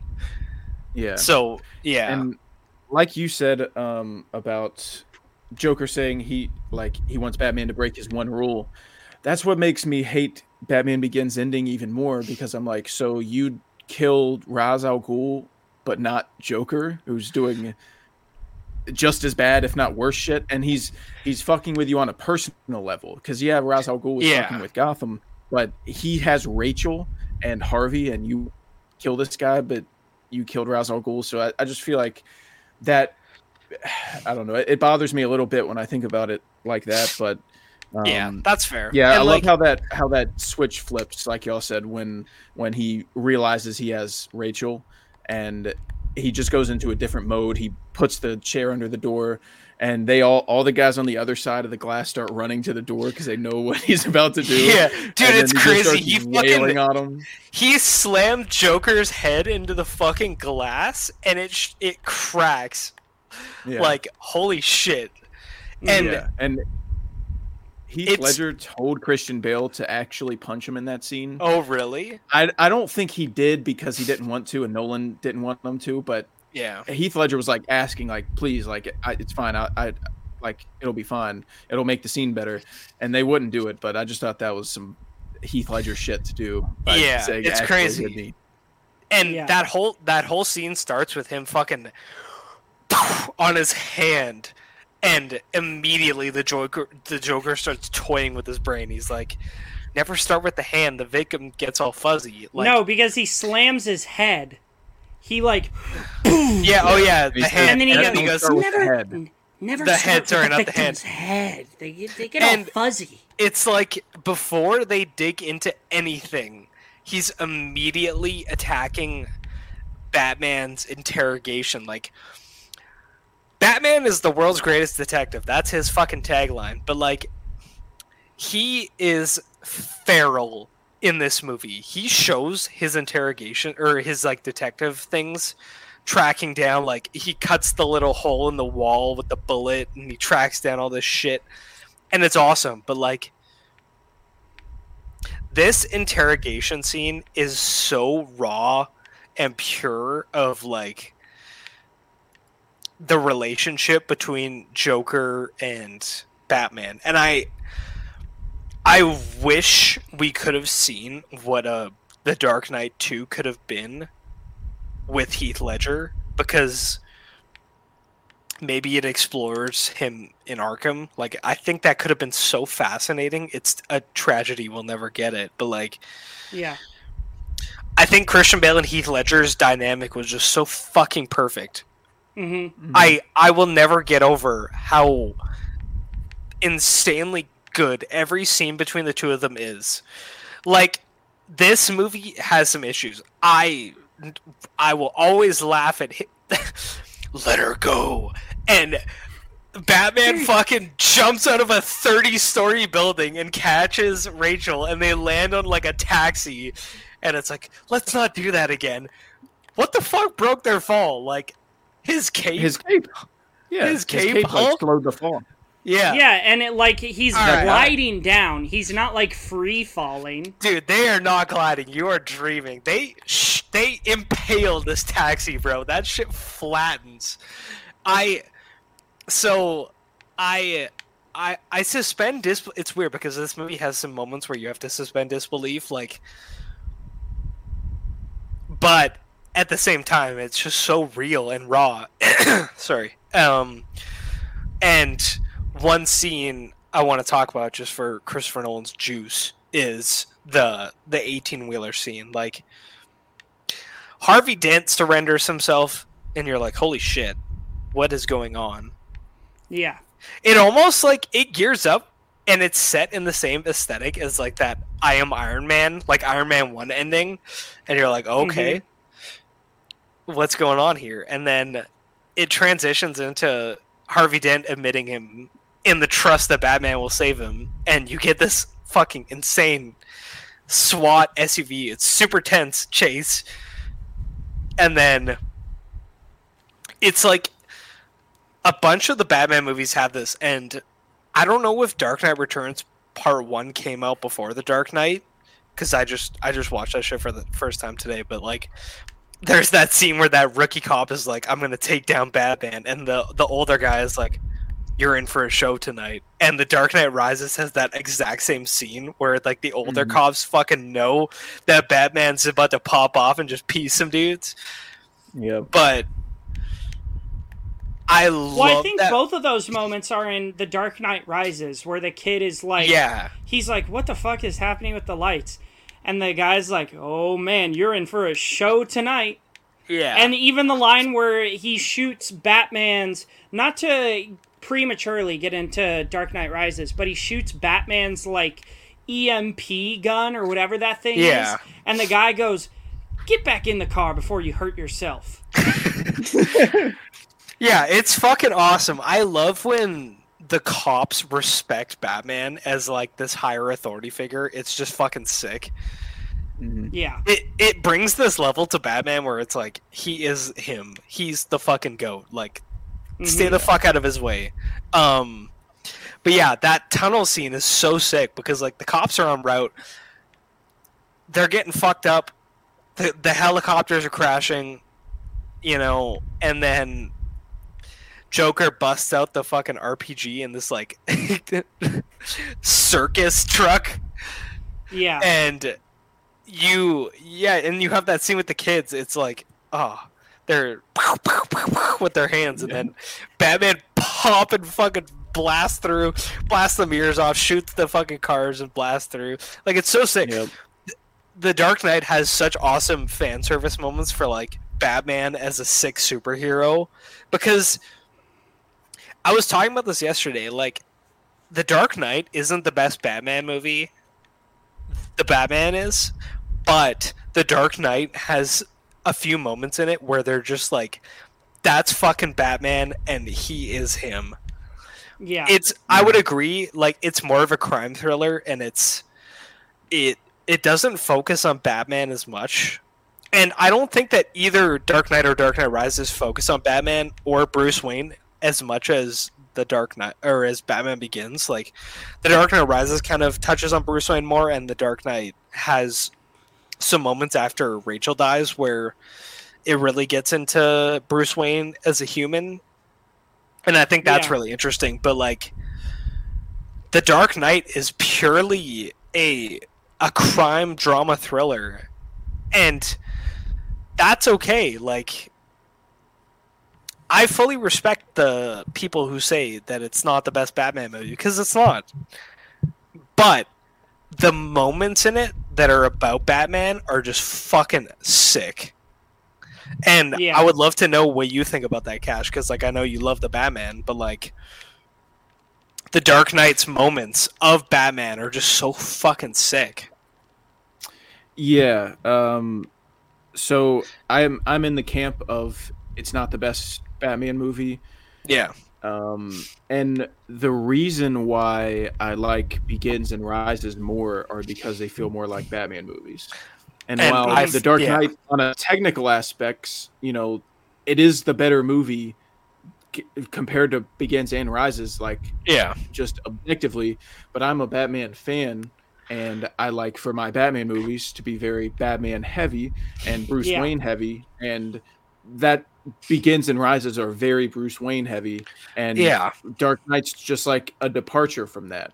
And yeah. It's weird how little I. I sorry to cut you off. I didn't really realize how little Batman is in the Dark Knight. Like the scenes here he's in are so fucking sick that you kind of like are like, all right, this is awesome. But like, it's not a Batman movie at its core. It's Yeah. really not, and it's weird to Yeah. think about because it's such a sick movie, and everyone's like, oh, it's the best Batman movie. But honestly, he's he's not in it very much.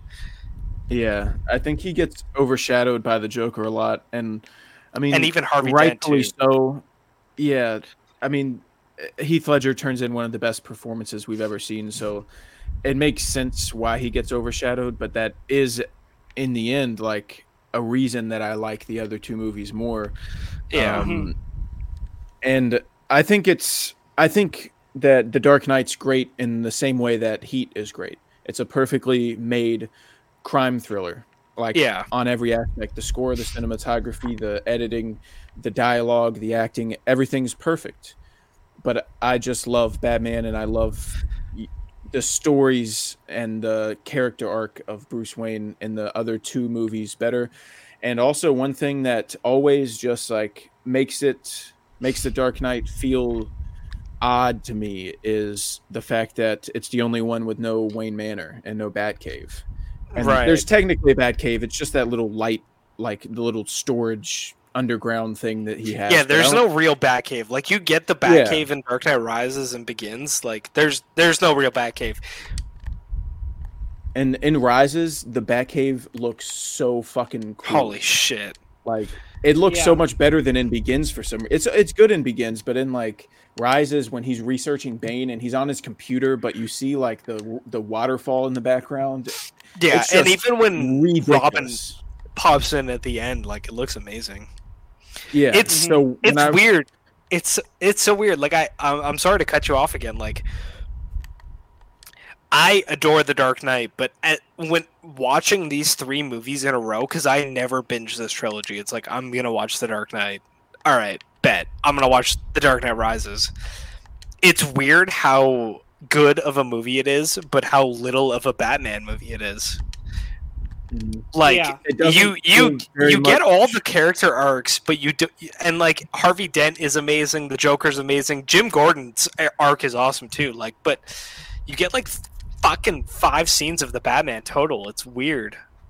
hmm Yeah, it, and I feel like Rises to me, because I can't really explain why I don't love The Dark Knight as much without bringing up Rises. So that's where I have to kind of Yeah. jump to it. But I just feel like Rises feels like a sequel to Begins versus a sequel to The Dark Knight, because Mm. The Dark Knight rarely ever references anything in Batman Begins, and Yeah. Rises is constantly doing callbacks with the symbolism of the pit and Bruce falling in the well as a kid and then him Yeah. rising out of the pit as a man and seeing the flashback of his father saving him out of the well and uh, all the why do we fall stuff comes for full circle and uh, uh, Ra's al Ghul shows up as a as a ghost like as a vision in The Dark Knight Rises and that Yeah. another Yeah. connection uh, begins and it just feels so separate it feels like the dark knight's great and awesome and a perfect movie but it almost doesn't even really feel like a part of the same franchise Yeah, because it, it- shares no similarities between the other ones Yeah, I I 100% agree, and it's kind of dawned on me in the last watch how true that is. Like, again, The Dark Knight is one of my favorite movies of all time. I have insane nostalgia for it, and I will meet ride it for the rest of my life. But you're so right; it doesn't feel like a part of this trilogy, and I'm really curious to think about like if it if Dark Knight Rises would have felt the same if Heath Ledger was still alive because of how different the Dark Knight is from Batman Begins. Like they're so different. The Batman, sorry, the Dark Knight is like it's legit like Heat. It's a crime drama. It's not a superhero movie. There's yeah there's no superhero shit in this movie. You have like it, it's comparable to a, a crime drama where you have a hero where that that just fucks shit up and you just Yeah. replace him with Batman. You know, it's it's really weird to Christopher think Nolan- about. i think he just watched heat and was like i want to do that and just put Yeah. batman characters in a in a heat remake almost like and he's, Oh, he's that's that's, not just like fan theories like he said so many times in interviews that he was heavily inspired by heat when making that's Yeah. why william fichtner's in the opening scene because he was in Mm. heat and that was a reference to heat and he said many times how much of an influence it was so Yeah. it's pretty I'm not gonna lie, dwelling on this is making me like the Dark Knight less, and it's making me sad. No, I I still love it, but it's like I like it less as a Batman movie, and I think that's just like, again, I love the Batman. I still like the Dark Knight more purely from a nostalgia standpoint, and just because it's my shit.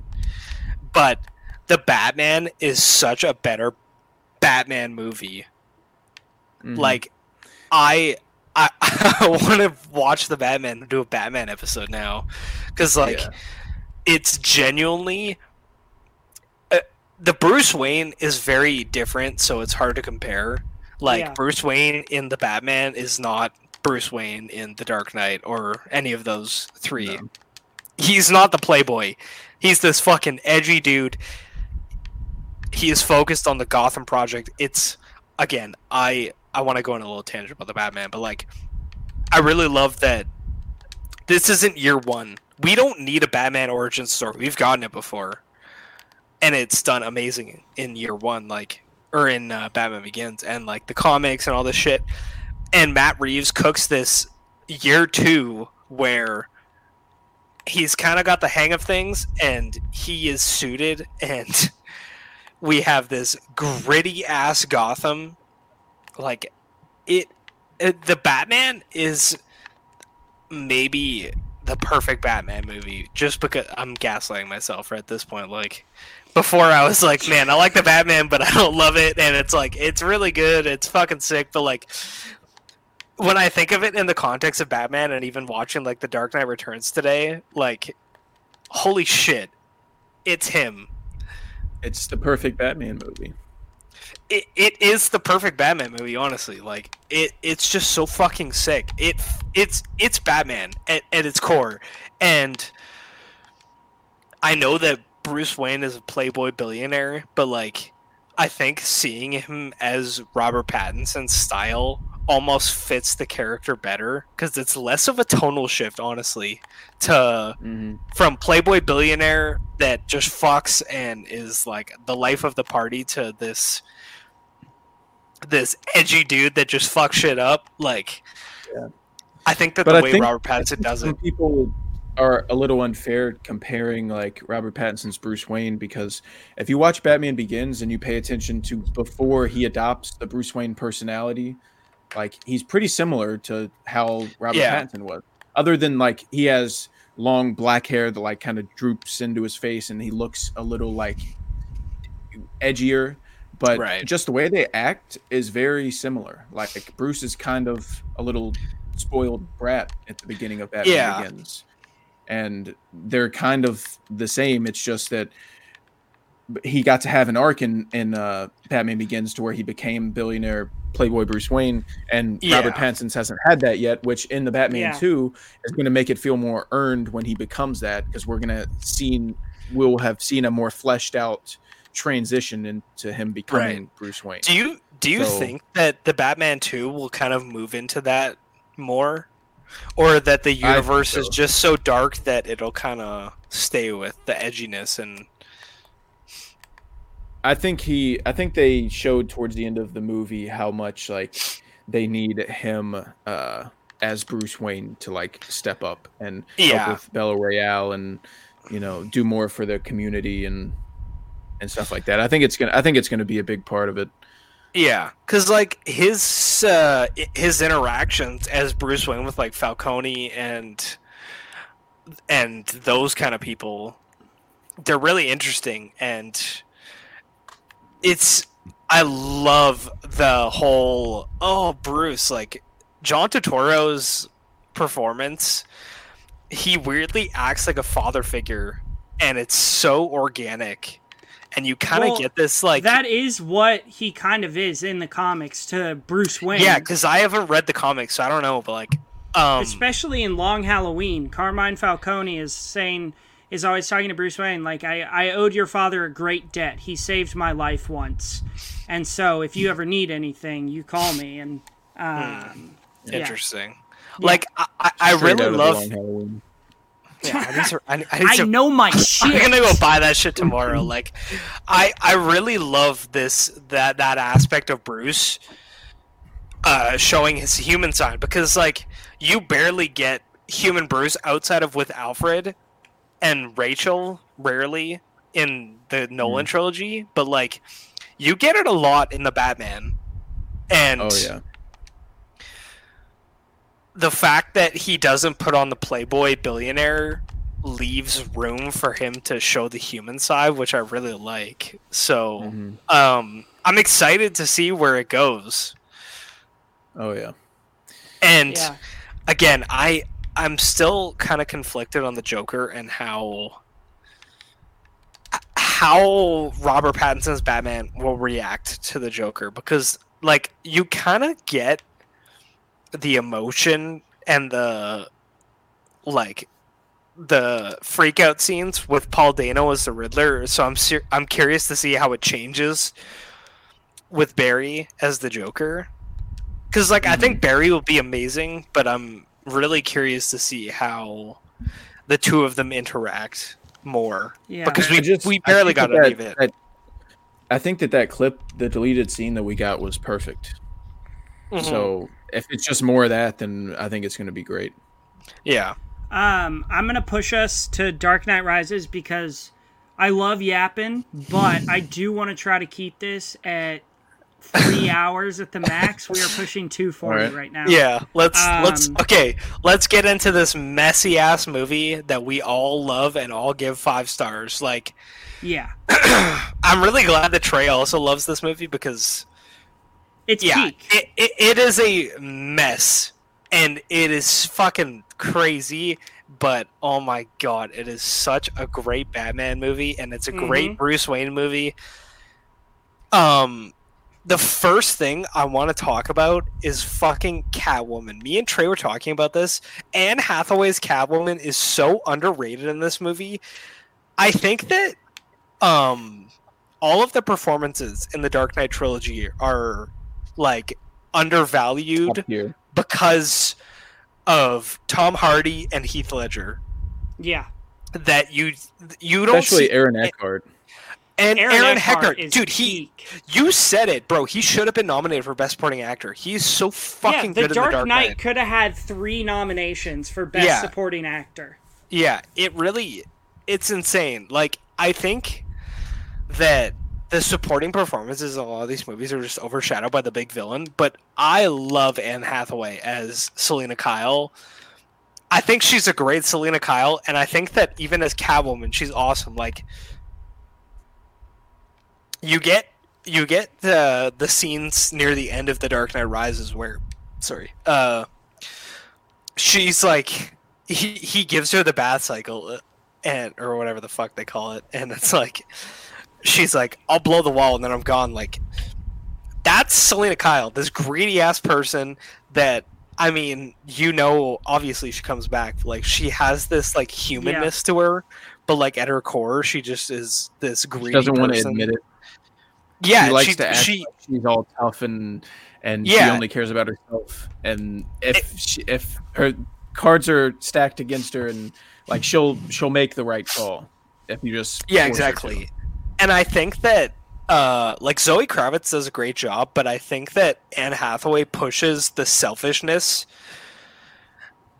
over Zoe Kravitz's performance. Like I really love the care that Zoe Kravitz puts into. I can't remember the girl that she cares about that uh, that died, but um, like those scenes are super emotional. But like, you don't see Zoe Kravitz being like, "Go fuck yourself." Like I'm out of here. Like I want the money and I'm out of here. And also, the there's this. I I want to talk about the trailer for this fucking movie because there's two trail there's two trailers for this movie. There's the first one where it's the kids singing the national anthem with the football field blowing up, and it's like, holy shit, what is going on here? This is chaos. And Mhm. there's this voiceover, and it's when uh, Selina and Bruce are at the like ball and they're dancing, and she's like whispering in his ear this whole monologue and it's so fucking creepy and oh my god it's so good. I i love selina kyle in this movie. Yeah, I like when she breaks into a safe at the beginning, and yeah. he, he says the safe is uncrackable, and then she's like, "Oh, no one told me it was uncrackable." yeah no one told me.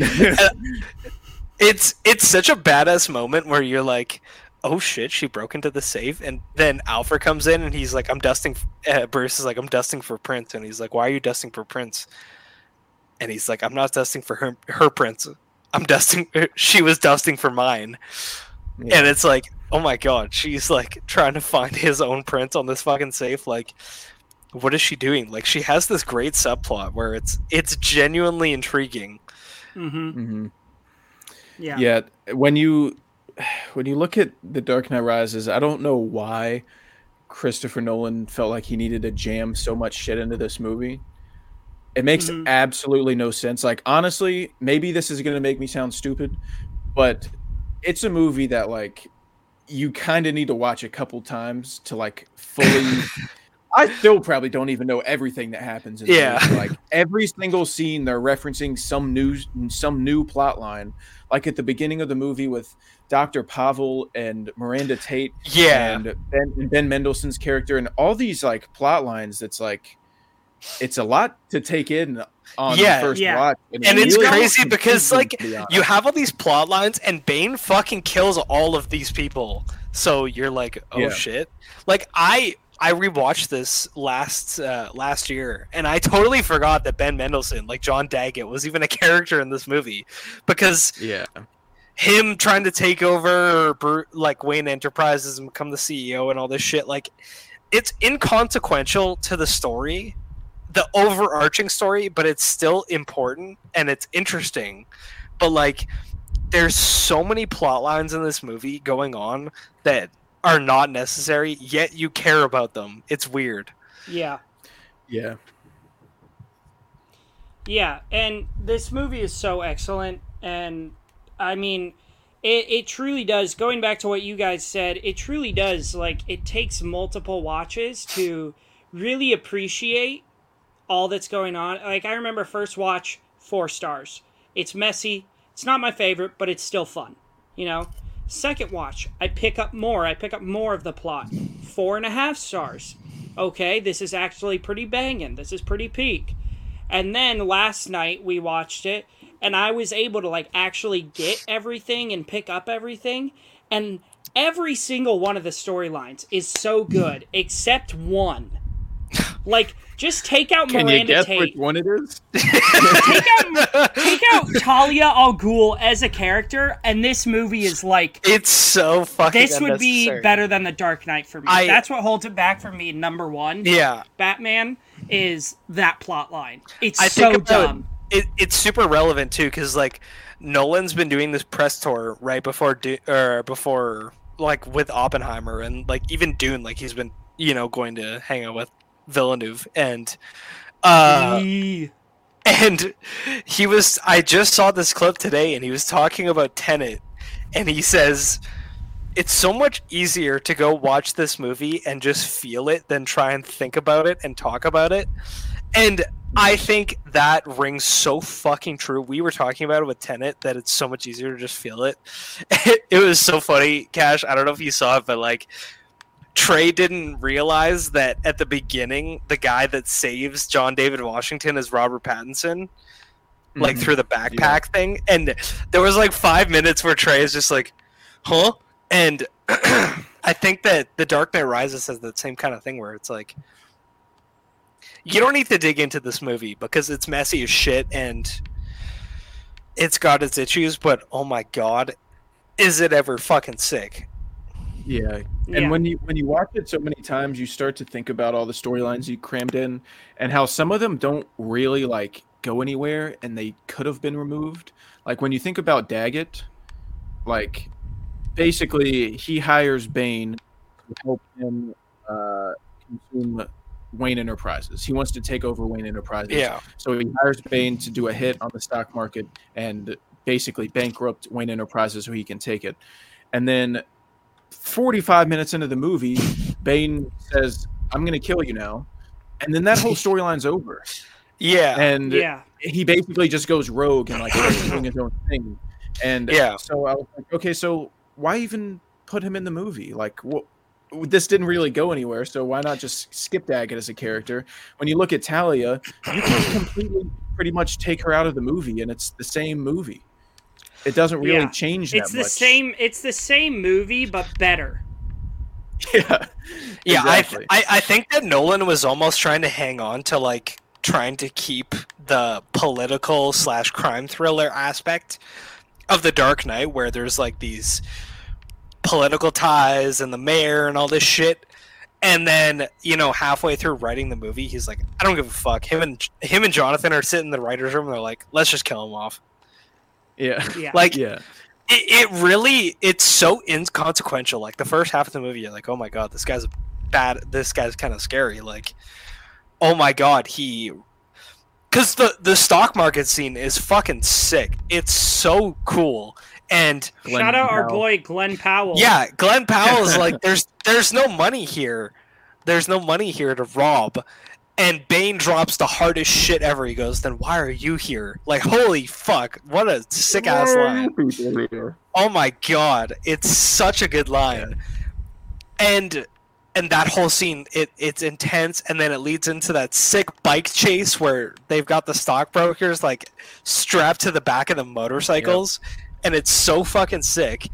And, we get And then all that's when we first get Batman back in action. Yeah, and that whole scene is like, oh, Selina Kyle stole Bruce Wayne's fingerprints so that Daggett could like buy all these shares to tank the Wayne stock so that it makes it seem like Bruce Wayne sucks and he's fucking up Wayne Enterprises. But then Yep. the moment that John Daggett dies, it's inconsequential and it moves into something that is like way cooler and it's like, oh man, like that's cool, but then the second he's dead, you don't give a fuck. You really don't. And it the story just keeps going. Mm-hmm. Yeah. Yeah. And can we talk about Tom Hardy's voice in this movie? Bane, I what? It's perfect. I think It it's is. awesome. And it's so unexpected for it to be perfect because reading the comics as a kid, I always expected these like this deep, like gruffled voice. And then Tom Hardy like like that literally because he's massive. But then tom hardy uh, comes in here in the uh, opening scene which i want to talk about the opening and the ending to this movie in a sec. Um, he comes in here and he's he's he's just like um, no no one cared who i was until i put on the mask. And you're just like who the fuck is this guy? And it becomes like this voice that is so terrifying. Dude, I swear that the audio mixing on Bane, they like had the entire dialogue and it's like this, and then they took Bane and just went like this. Cause like Bass. you're watching it Yeah. and then you're you're listening. I was watching with headphones on and it's like normal, and then Bane comes in and my fucking ears bleed. Like his voice Yeah. is genuinely just louder than everyone's. yeah It feels like he's Like- speaking into my soul, and I love it. I am here to give Gotham back to the people. Dude, you you always talk about it, Cash, and it's such it's such To a stupid people. fucking line. You've come you've come back to die with your city. No, I've come back to stop you. Bane drops. Bane drops some of the I don't think it's hardest shit ever. Oh my god, you've come back to die with your city, and Bruce is like, uh, nah, No, I'm here to, you I'm couldn't here have to thought of stop you. Anything it's better. such- He, Like Dude, that's that's that's, like a a shitty line. placeholder line. That's Oh like my I'm writing God, the it's- script. I'm tired. I want to go to bed. I'll just I'll I'll switch it I fucking later. hate that I'll- line, bro. I come back to stop Yeah. you, and then No, they just never and- change. Oh my and god. that Bane drops probably the most iconic and the most quotable scene from this movie. The where he the first scene he's fighting Batman and he's like, "You you merely adopted the dark. I was hmm. born in it, molded by it. Oh I didn't God. see I the light till I was a man." I think the sewer fight's the most quotable movie scene of all time. Yeah. Every single line. So dropped. valid. The way that scene starts when Selina turns on him and he goes, "You've made a serious mistake," and he goes, "Not as serious as yours." oh my oh, god. Yeah. Are you kidding me? Are you? And Dude, it's so crazy because onto his- like- he's holding onto his vest, and and the camera zooms in on him, and you're just you're stuck in there. You see the you see the fucking uh, door come down, and he's locked in there with Bane. Yeah. And let's not stand on ceremony here, oh my god. Mr. Wayne.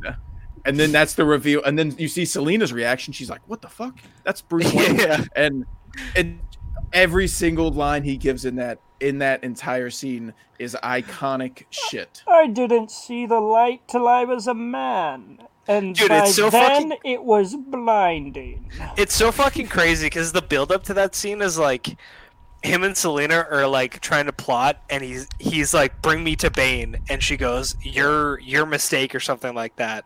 And you're like holy fuck they're about to meet. And like I knew about the Batman getting his back broken just from the comics so I was like holy shit it's about to happen. But like they're going through and they're fucking up Bane's guards the two of them and it's awesome and Yeah. you get there and the showdown starts and it's like what you guys said. It is so fucking cinematic and so intense. It's crazy. And the the, Yeah. mo- the most terrifying part about it is you have Bruce here, and this is before he learned about like to fear death, and he is just no no he doesn't care whatsoever. he is giving one thousand percent.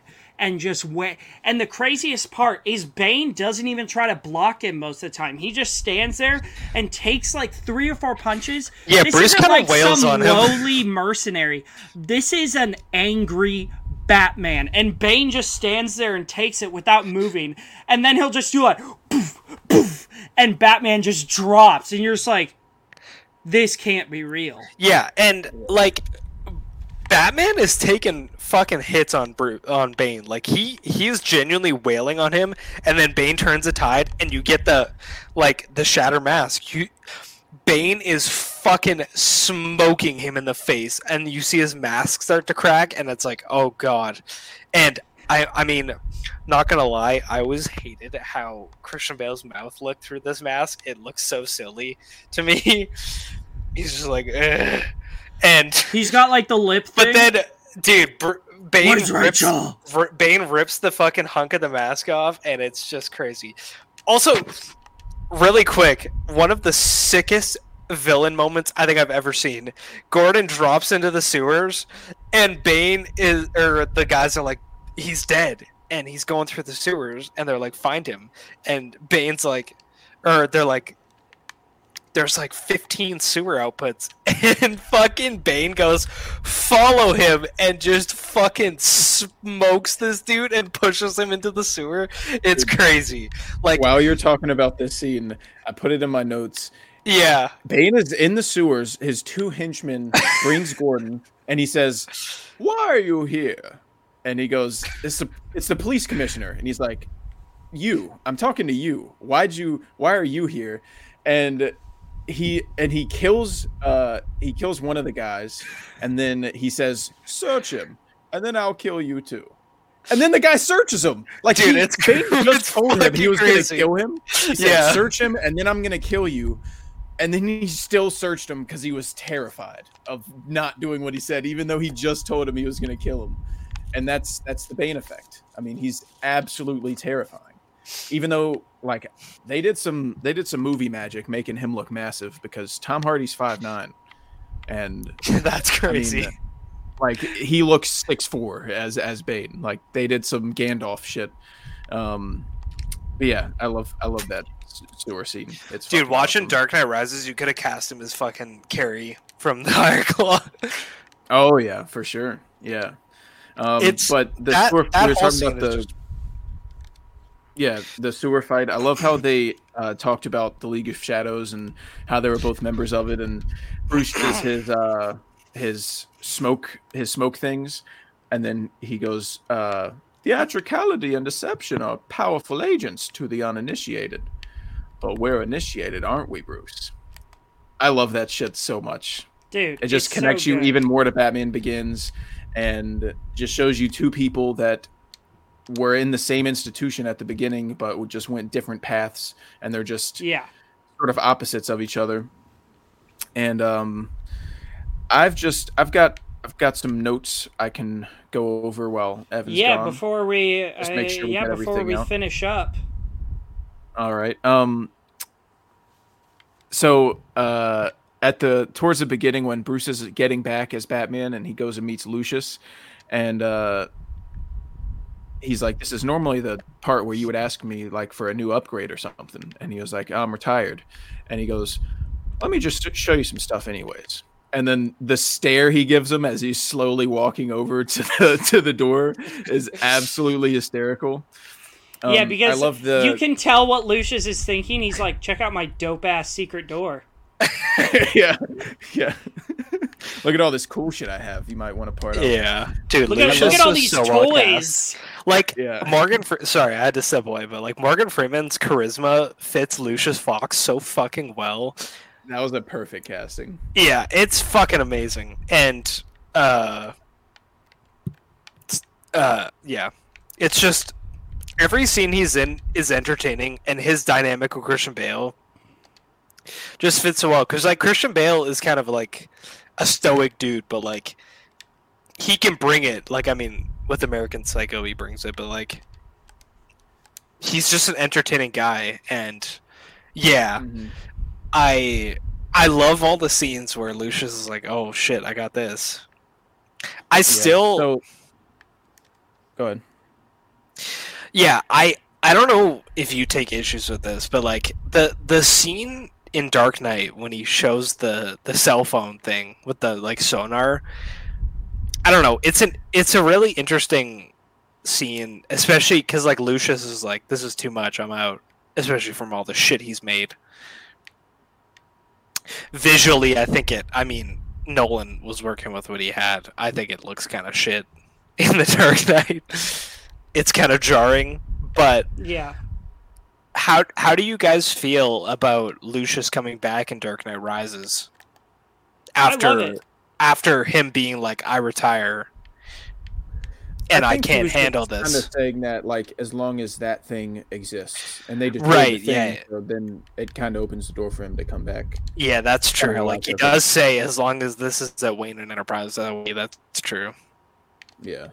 Um, but yeah, I guess like overarching, I've got some a couple things I took down I wanted to go over, but I just love Yeah. Bruce's arc in the movie. I love where he starts and how we're instantly brought back into the world by talking about the ending of the Dark Knight and the effect that it had on Gotham with the Dent Act and how Batman's sacrifice uh, kept the Dent Act intact, and they've had eight Yeah, years for eight no fucking crime. years. Yeah, um, Crazy. And then the the toll it took on Bruce and how he's just a shell of a person that never leaves his house and has nothing to live for, and he's just been waiting for like in in the back of his head, he's been waiting for the time where he's going to come back as Batman, and he just he doesn't see any any like hope for himself, and he just wants to kind of go out there so he can die, like pretty much. And Yeah. Bruce, you you're afraid if I go out there I'll fail, and then Alfred says, "No, I'm afraid that you want to."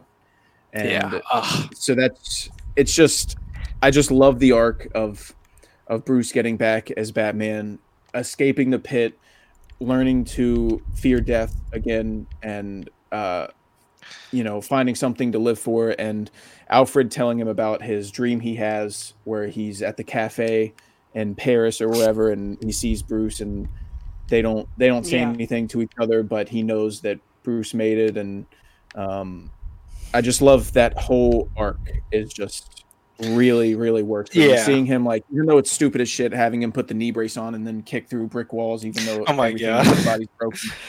Um, Dude, I love I just how love that. he fucking hangs from a rope for like a week and then he's chilling. Yeah, yeah, Yeah. he's fixed. Yeah, yeah. Hang from Yeah, this rope, and then your back's not broken anymore. Yeah, Hospitals better um, institute that. Um, Bruce escaping yeah, the pit is like top five movie scenes of all time for me. Oh my It- god.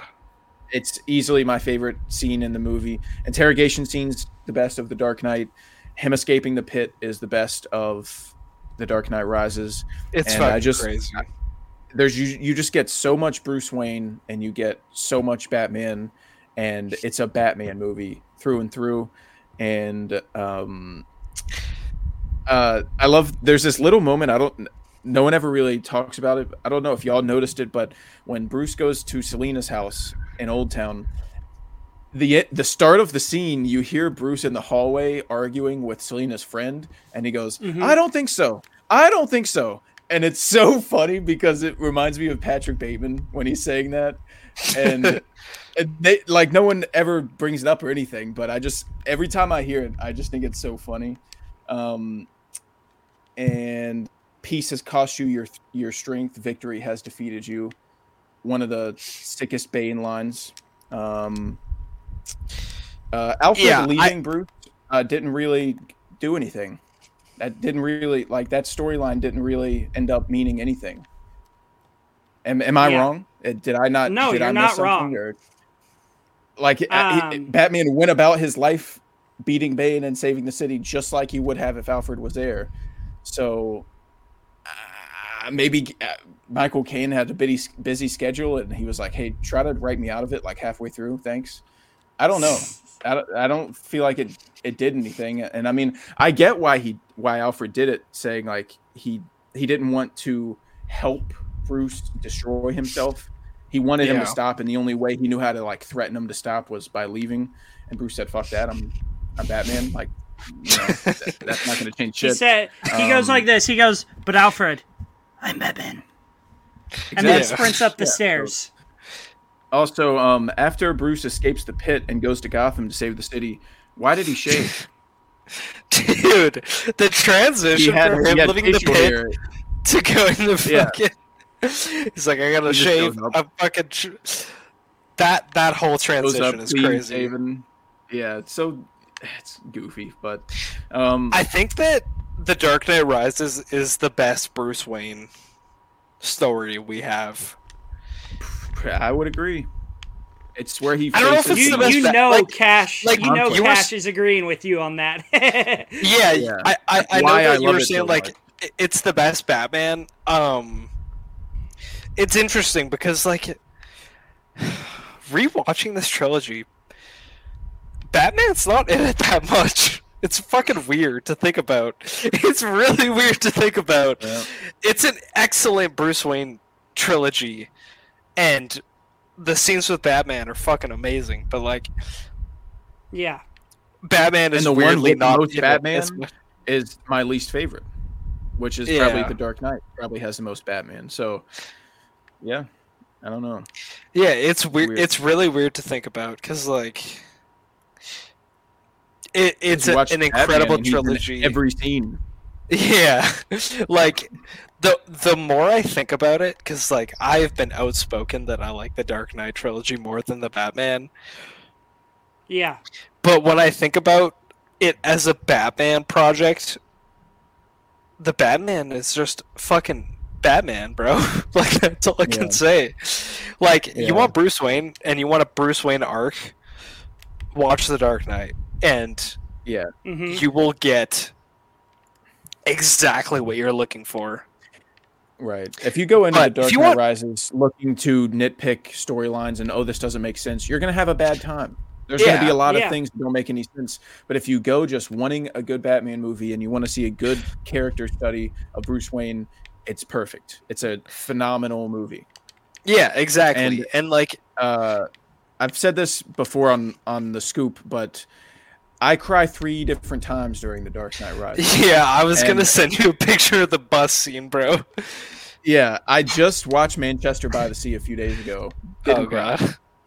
It's really sad. It's a sad movie, and it makes me sad, but it didn't cry. And the Dark Knight Rises, when Alfred's looking at Martha and Thomas Wayne's graves, and he's saying, "I failed you." It's It's heart dude, that that scene should And be illegal. when when um the kids are on the bus and they all think they're about to die and then they see an explosion go off and then they think that's it They're like, We're all it's the bomb. And then- And then they're like, Yeah. no, it's the Batman. And then, yeah. And then he comes in that crazy. Batman score where it's like, dun dun Yeah. dun dun dun dun Yep. dun dun dun dun, dun. and you're just like, fuck yeah, come in he my fucking did it that's my fucking Dude, boy right I- there I was uh, when I was when I was I went to the grocery store when I had that podcast on and it was playing your shit and you guys are playing your favorite Batman songs and Carl played the shit from the Dark Knight from the end of the Dark Knight. I was about to fucking floor it on my like residential street, dude. hell yeah The score in the Dark awesome. The Knight trilogy so is good. so fucking good. I think it is and it's slept so on. consistent too throughout like Yeah. they, they're slightly different each movie's slightly different but like that Yeah. motif is there through every single one and it, it connects the movies in a way and the third time uh, i cry is at the end when he's talking to gordon and he says shouldn't the people know who saved them and then he says uh, a hero can be anyone even someone doing as something as simple and reassuring as putting a coat Ugh. on a young boy's shoulders to let him know the world hadn't ended and then he goes bruce wayne and then he flies off and that's fucking Oh my god. Well, it's like a That is callback to the poetic. moment with Miranda Tate in Batman Begins. It's not uh, who Great. you are that defines you, but what you're I can't remember. Cash, you probably know it. It's not who you are underneath, but what you do that defines you. Oh my god. Yes. 'Cause that's what she says to him when he's leaving the hotel with the with the women, and he's like, "This isn't me. Like this, this is you know, underneath. That's not who I am." And she's like, "It doesn't matter who you are underneath. It's what you do." Oh my god. And then she goes, "Bruce, come on, Bro, come the fuck it's on. fucking That's crazy. awesome. It's That's fucking fucking crazy. awesome." So that makes yeah, me cry, during too. both of those scenes, all three of us are just like, "Oh God!" Yeah. It's it's Yeah. nuts. Uh, and I, and- I love last last thing last thing for me um yeah, i just love that they added that little connection between bruce and gordon normally in batman lore they're just close because gordon's the only uncorrupt cop in gotham and that's why they have a connection but in this trilogy they make it where gordon is the one that comforted bruce when he was a kid and the night his parents was killed and i just love that little extra layer between batman and gordon that isn't Oh, in any of the other movies yeah, it's Yeah. awesome. Like, and one of the things, like we, me and Trey have been talking about it a lot. It's off topic, but like, Christopher Nolan is a filmmaker. He has these big, uh, you know, shots of the city skylines in a lot of movies, and they're sick. And I heard you brought it up, like the shot in Batman Begins when he's in the ice fields. It's straight out of Inception, and there's also a scene in Insomnia that is straight out of the same place. Like, bro has to have a fucking house there to just go film Mhm. these sick ass looking ice fields. It's crazy. Yep. But uh he has a way of filming scenes that are supposed to be intense in a way that just fucking locks you in. Like the scene in the the mansion or like the fucking skyscraper when Joker comes in and he's you know, he's talking to the old dude and as soon as he grabs Rachel, the camera starts fucking circling and it's so fucking crazy. Like Mhm. A lot of the time you get filmmakers zooming in, right, to create tension. Nolan's like, nah, I'm just gonna fucking circle this shit, and it's like seeing every aspect of this confrontation is gonna shake me to my core. And Mhm.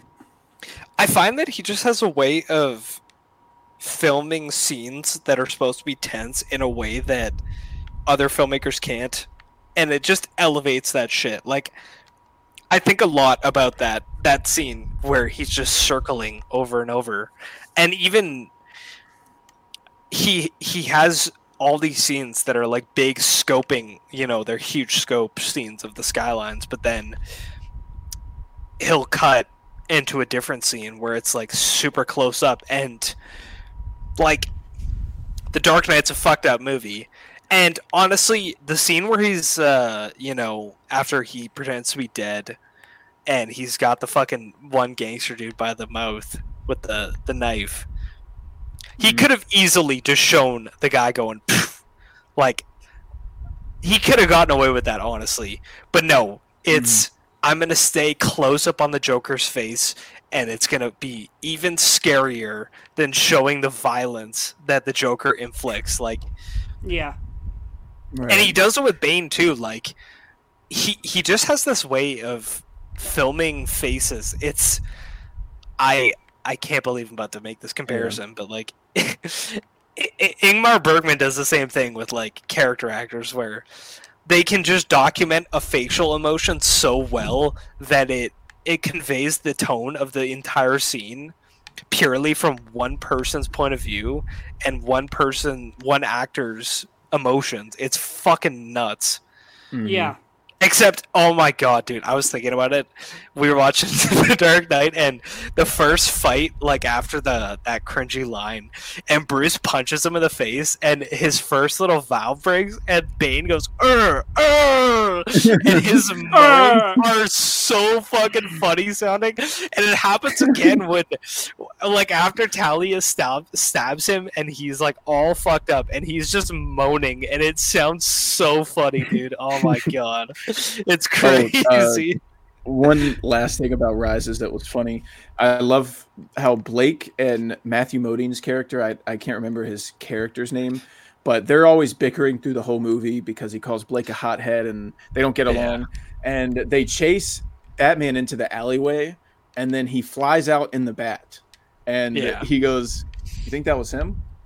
And- and there's, there's, there's all those little little chuckles throughout the whole movie that just add up Yeah, and They're just so you just have such a great time watching these movies because Nolan has such a great like sense of humor that it's not the he's right behind me, isn't he? Stuff. It's just little yeah, moments that don't hurt anything. They they're not they're harmless jokes, but they just they just lighten the mood and just yeah. he's perfect at that. He's perfect at not ruining scenes with comedy and just putting them where they belong. Yeah. Um, so I feel like that's a good place. I, I gotta cut it off at some point, fellas. I know we could talk for another two hours about these movies, but I gotta cut it off at some Dude, that's point. crazy. I think like you, like us, and then the film scoop, and then fistful of films, and fucking shot by shot. Everyone did Batman episodes, and all of them were over three hours, just because like Yeah. There's, so There's much to talk about. there's so much to talk about. Um, we didn't even but I'm touch gonna- on like three to four Uh, people per podcast. There's like ten movies to talk about. It's there's so much to go over. yeah, like Yeah. well, the the shot by shot guys did every Batman movie, and I can't even fathom that. Like that's crazy. yeah. Shout out Um, to them. So yeah, I'm gonna cut it off. Not to cut it off, but I'm just gonna finish it up here. Uh, obviously, we will have Cash back on in the future uh, because Probably that was nice so fun. Um, g- go follow. It's just Cash the Butcher on Letterboxd, right? Yes, sir. Yeah. Go follow Cash the Butcher on Letterboxd. He's also on TikTok. He posts some of my favorite movie TikToks. Mmm, figure looking, figure looking, figure looking good. Uh, I'll never God, get over uh, the the collateral edit where it's like, there you guys are talking about the Audioslave scene. And it's like, you want to talk about fucking vibes? And Carl, Carl just goes, "You want to talk about fucking coming in your pants?" Dude, it's so fucking funny. uh, yeah, go check out Cash and uh, his roommate Carl's podcast, The Film Scoop. Uh, it's a great time. Um, become a scooper, become a fellow ball cupper during movies. yes. Uh, cup it. Cupping. How how much are you cupping during the Dark Knight trilogy? The whole time? Oh, the whole time, constantly. Yeah, dude. Absolutely. Opening absolutely. scene to closing scene, stack his cup. Yeah, you you, you got one hand it hand 'cause on I the thought remote. it was obvious, but yeah. yeah, yeah. I mean, why am I even asking? Um, Yeah. become a fellow ball cupper. Uh, yeah, go check out theirs. They're on YouTube. They're on Spotify. You can listen. You can watch. I would definitely recommend. I'll put a link down below so you guys, if you're still listening at this point, you can go check out uh, their pod. Um, thank you for joining us today. Sorry, I had to burp. Thank you for joining us today on the Average Film Enjoyer. Uh, if you want to find me on social media, I'm Trey the Film Noob. Um, and then Evan is Evan O567 um, on Letterboxd. Uh, Tuesday, what are we doing Tuesday? Ratatouille on Tuesday. And then next Friday is our time episode. Oh, Um, and we will be inter- uh, reviewing Inception and Interstellar. Cash, if you weren't on a cruise, I'd bring you back because Trey wants to bring Alan on to fucking. I never said I wanted to bring. I He wants to you keep saying you want to bring Alan on. Dude, I need some Inception defenders, and I mean, I mean, it's not a horrible idea because then you get an interesting perspective, and y'all can like debate. Yeah, a bunch it. of fucking so it's not just like constant glazing. Yeah, I mean, Yeah, like today where know. we're just like, oh, come, come, come. yeah, Um, yeah. It would be fun. Y'all can like debate about it because for Yeah. some reason now it's mid, I don't know how that. I need happens. to find an Inception defender. Uh, but yeah, check out that ready. episode next Friday, and then in two Tuesdays we are doing Ford v Ferrari, which I'm very excited for. Oh my God. It's the better version of that's good. Rush. Uh, it's it's Rush if Rush was actually awesome. Um, Yeah, and also So- be sure. I'm sorry, Cash. Close your ears. On Tuesday next week, I will be reviewing Dune 2 for the fucking boys because I'm seeing it on Sunday. So yeah, spoiler Uh, free review. spoiler free, absolutely spoiler free. But I will be seeing Dune 2 on Sunday, so be ready for Yeah. a review. Yeah, so come join us for those episodes. Uh, again, as we always say, please like, comment, uh, subscribe. Comment down below uh, what your thoughts on the Dark Knight trilogy is and whether the Dark Knight uh, trilogy or the Batman is better. Uh, so we want to hear your thoughts. We want to interact with you guys. Uh, if you're listening on this, please leave us a review on Spotify, Apple Podcasts, Amazon Music, wherever you're listening. Um, and yeah, we will see you next time. Oh, how do I end this?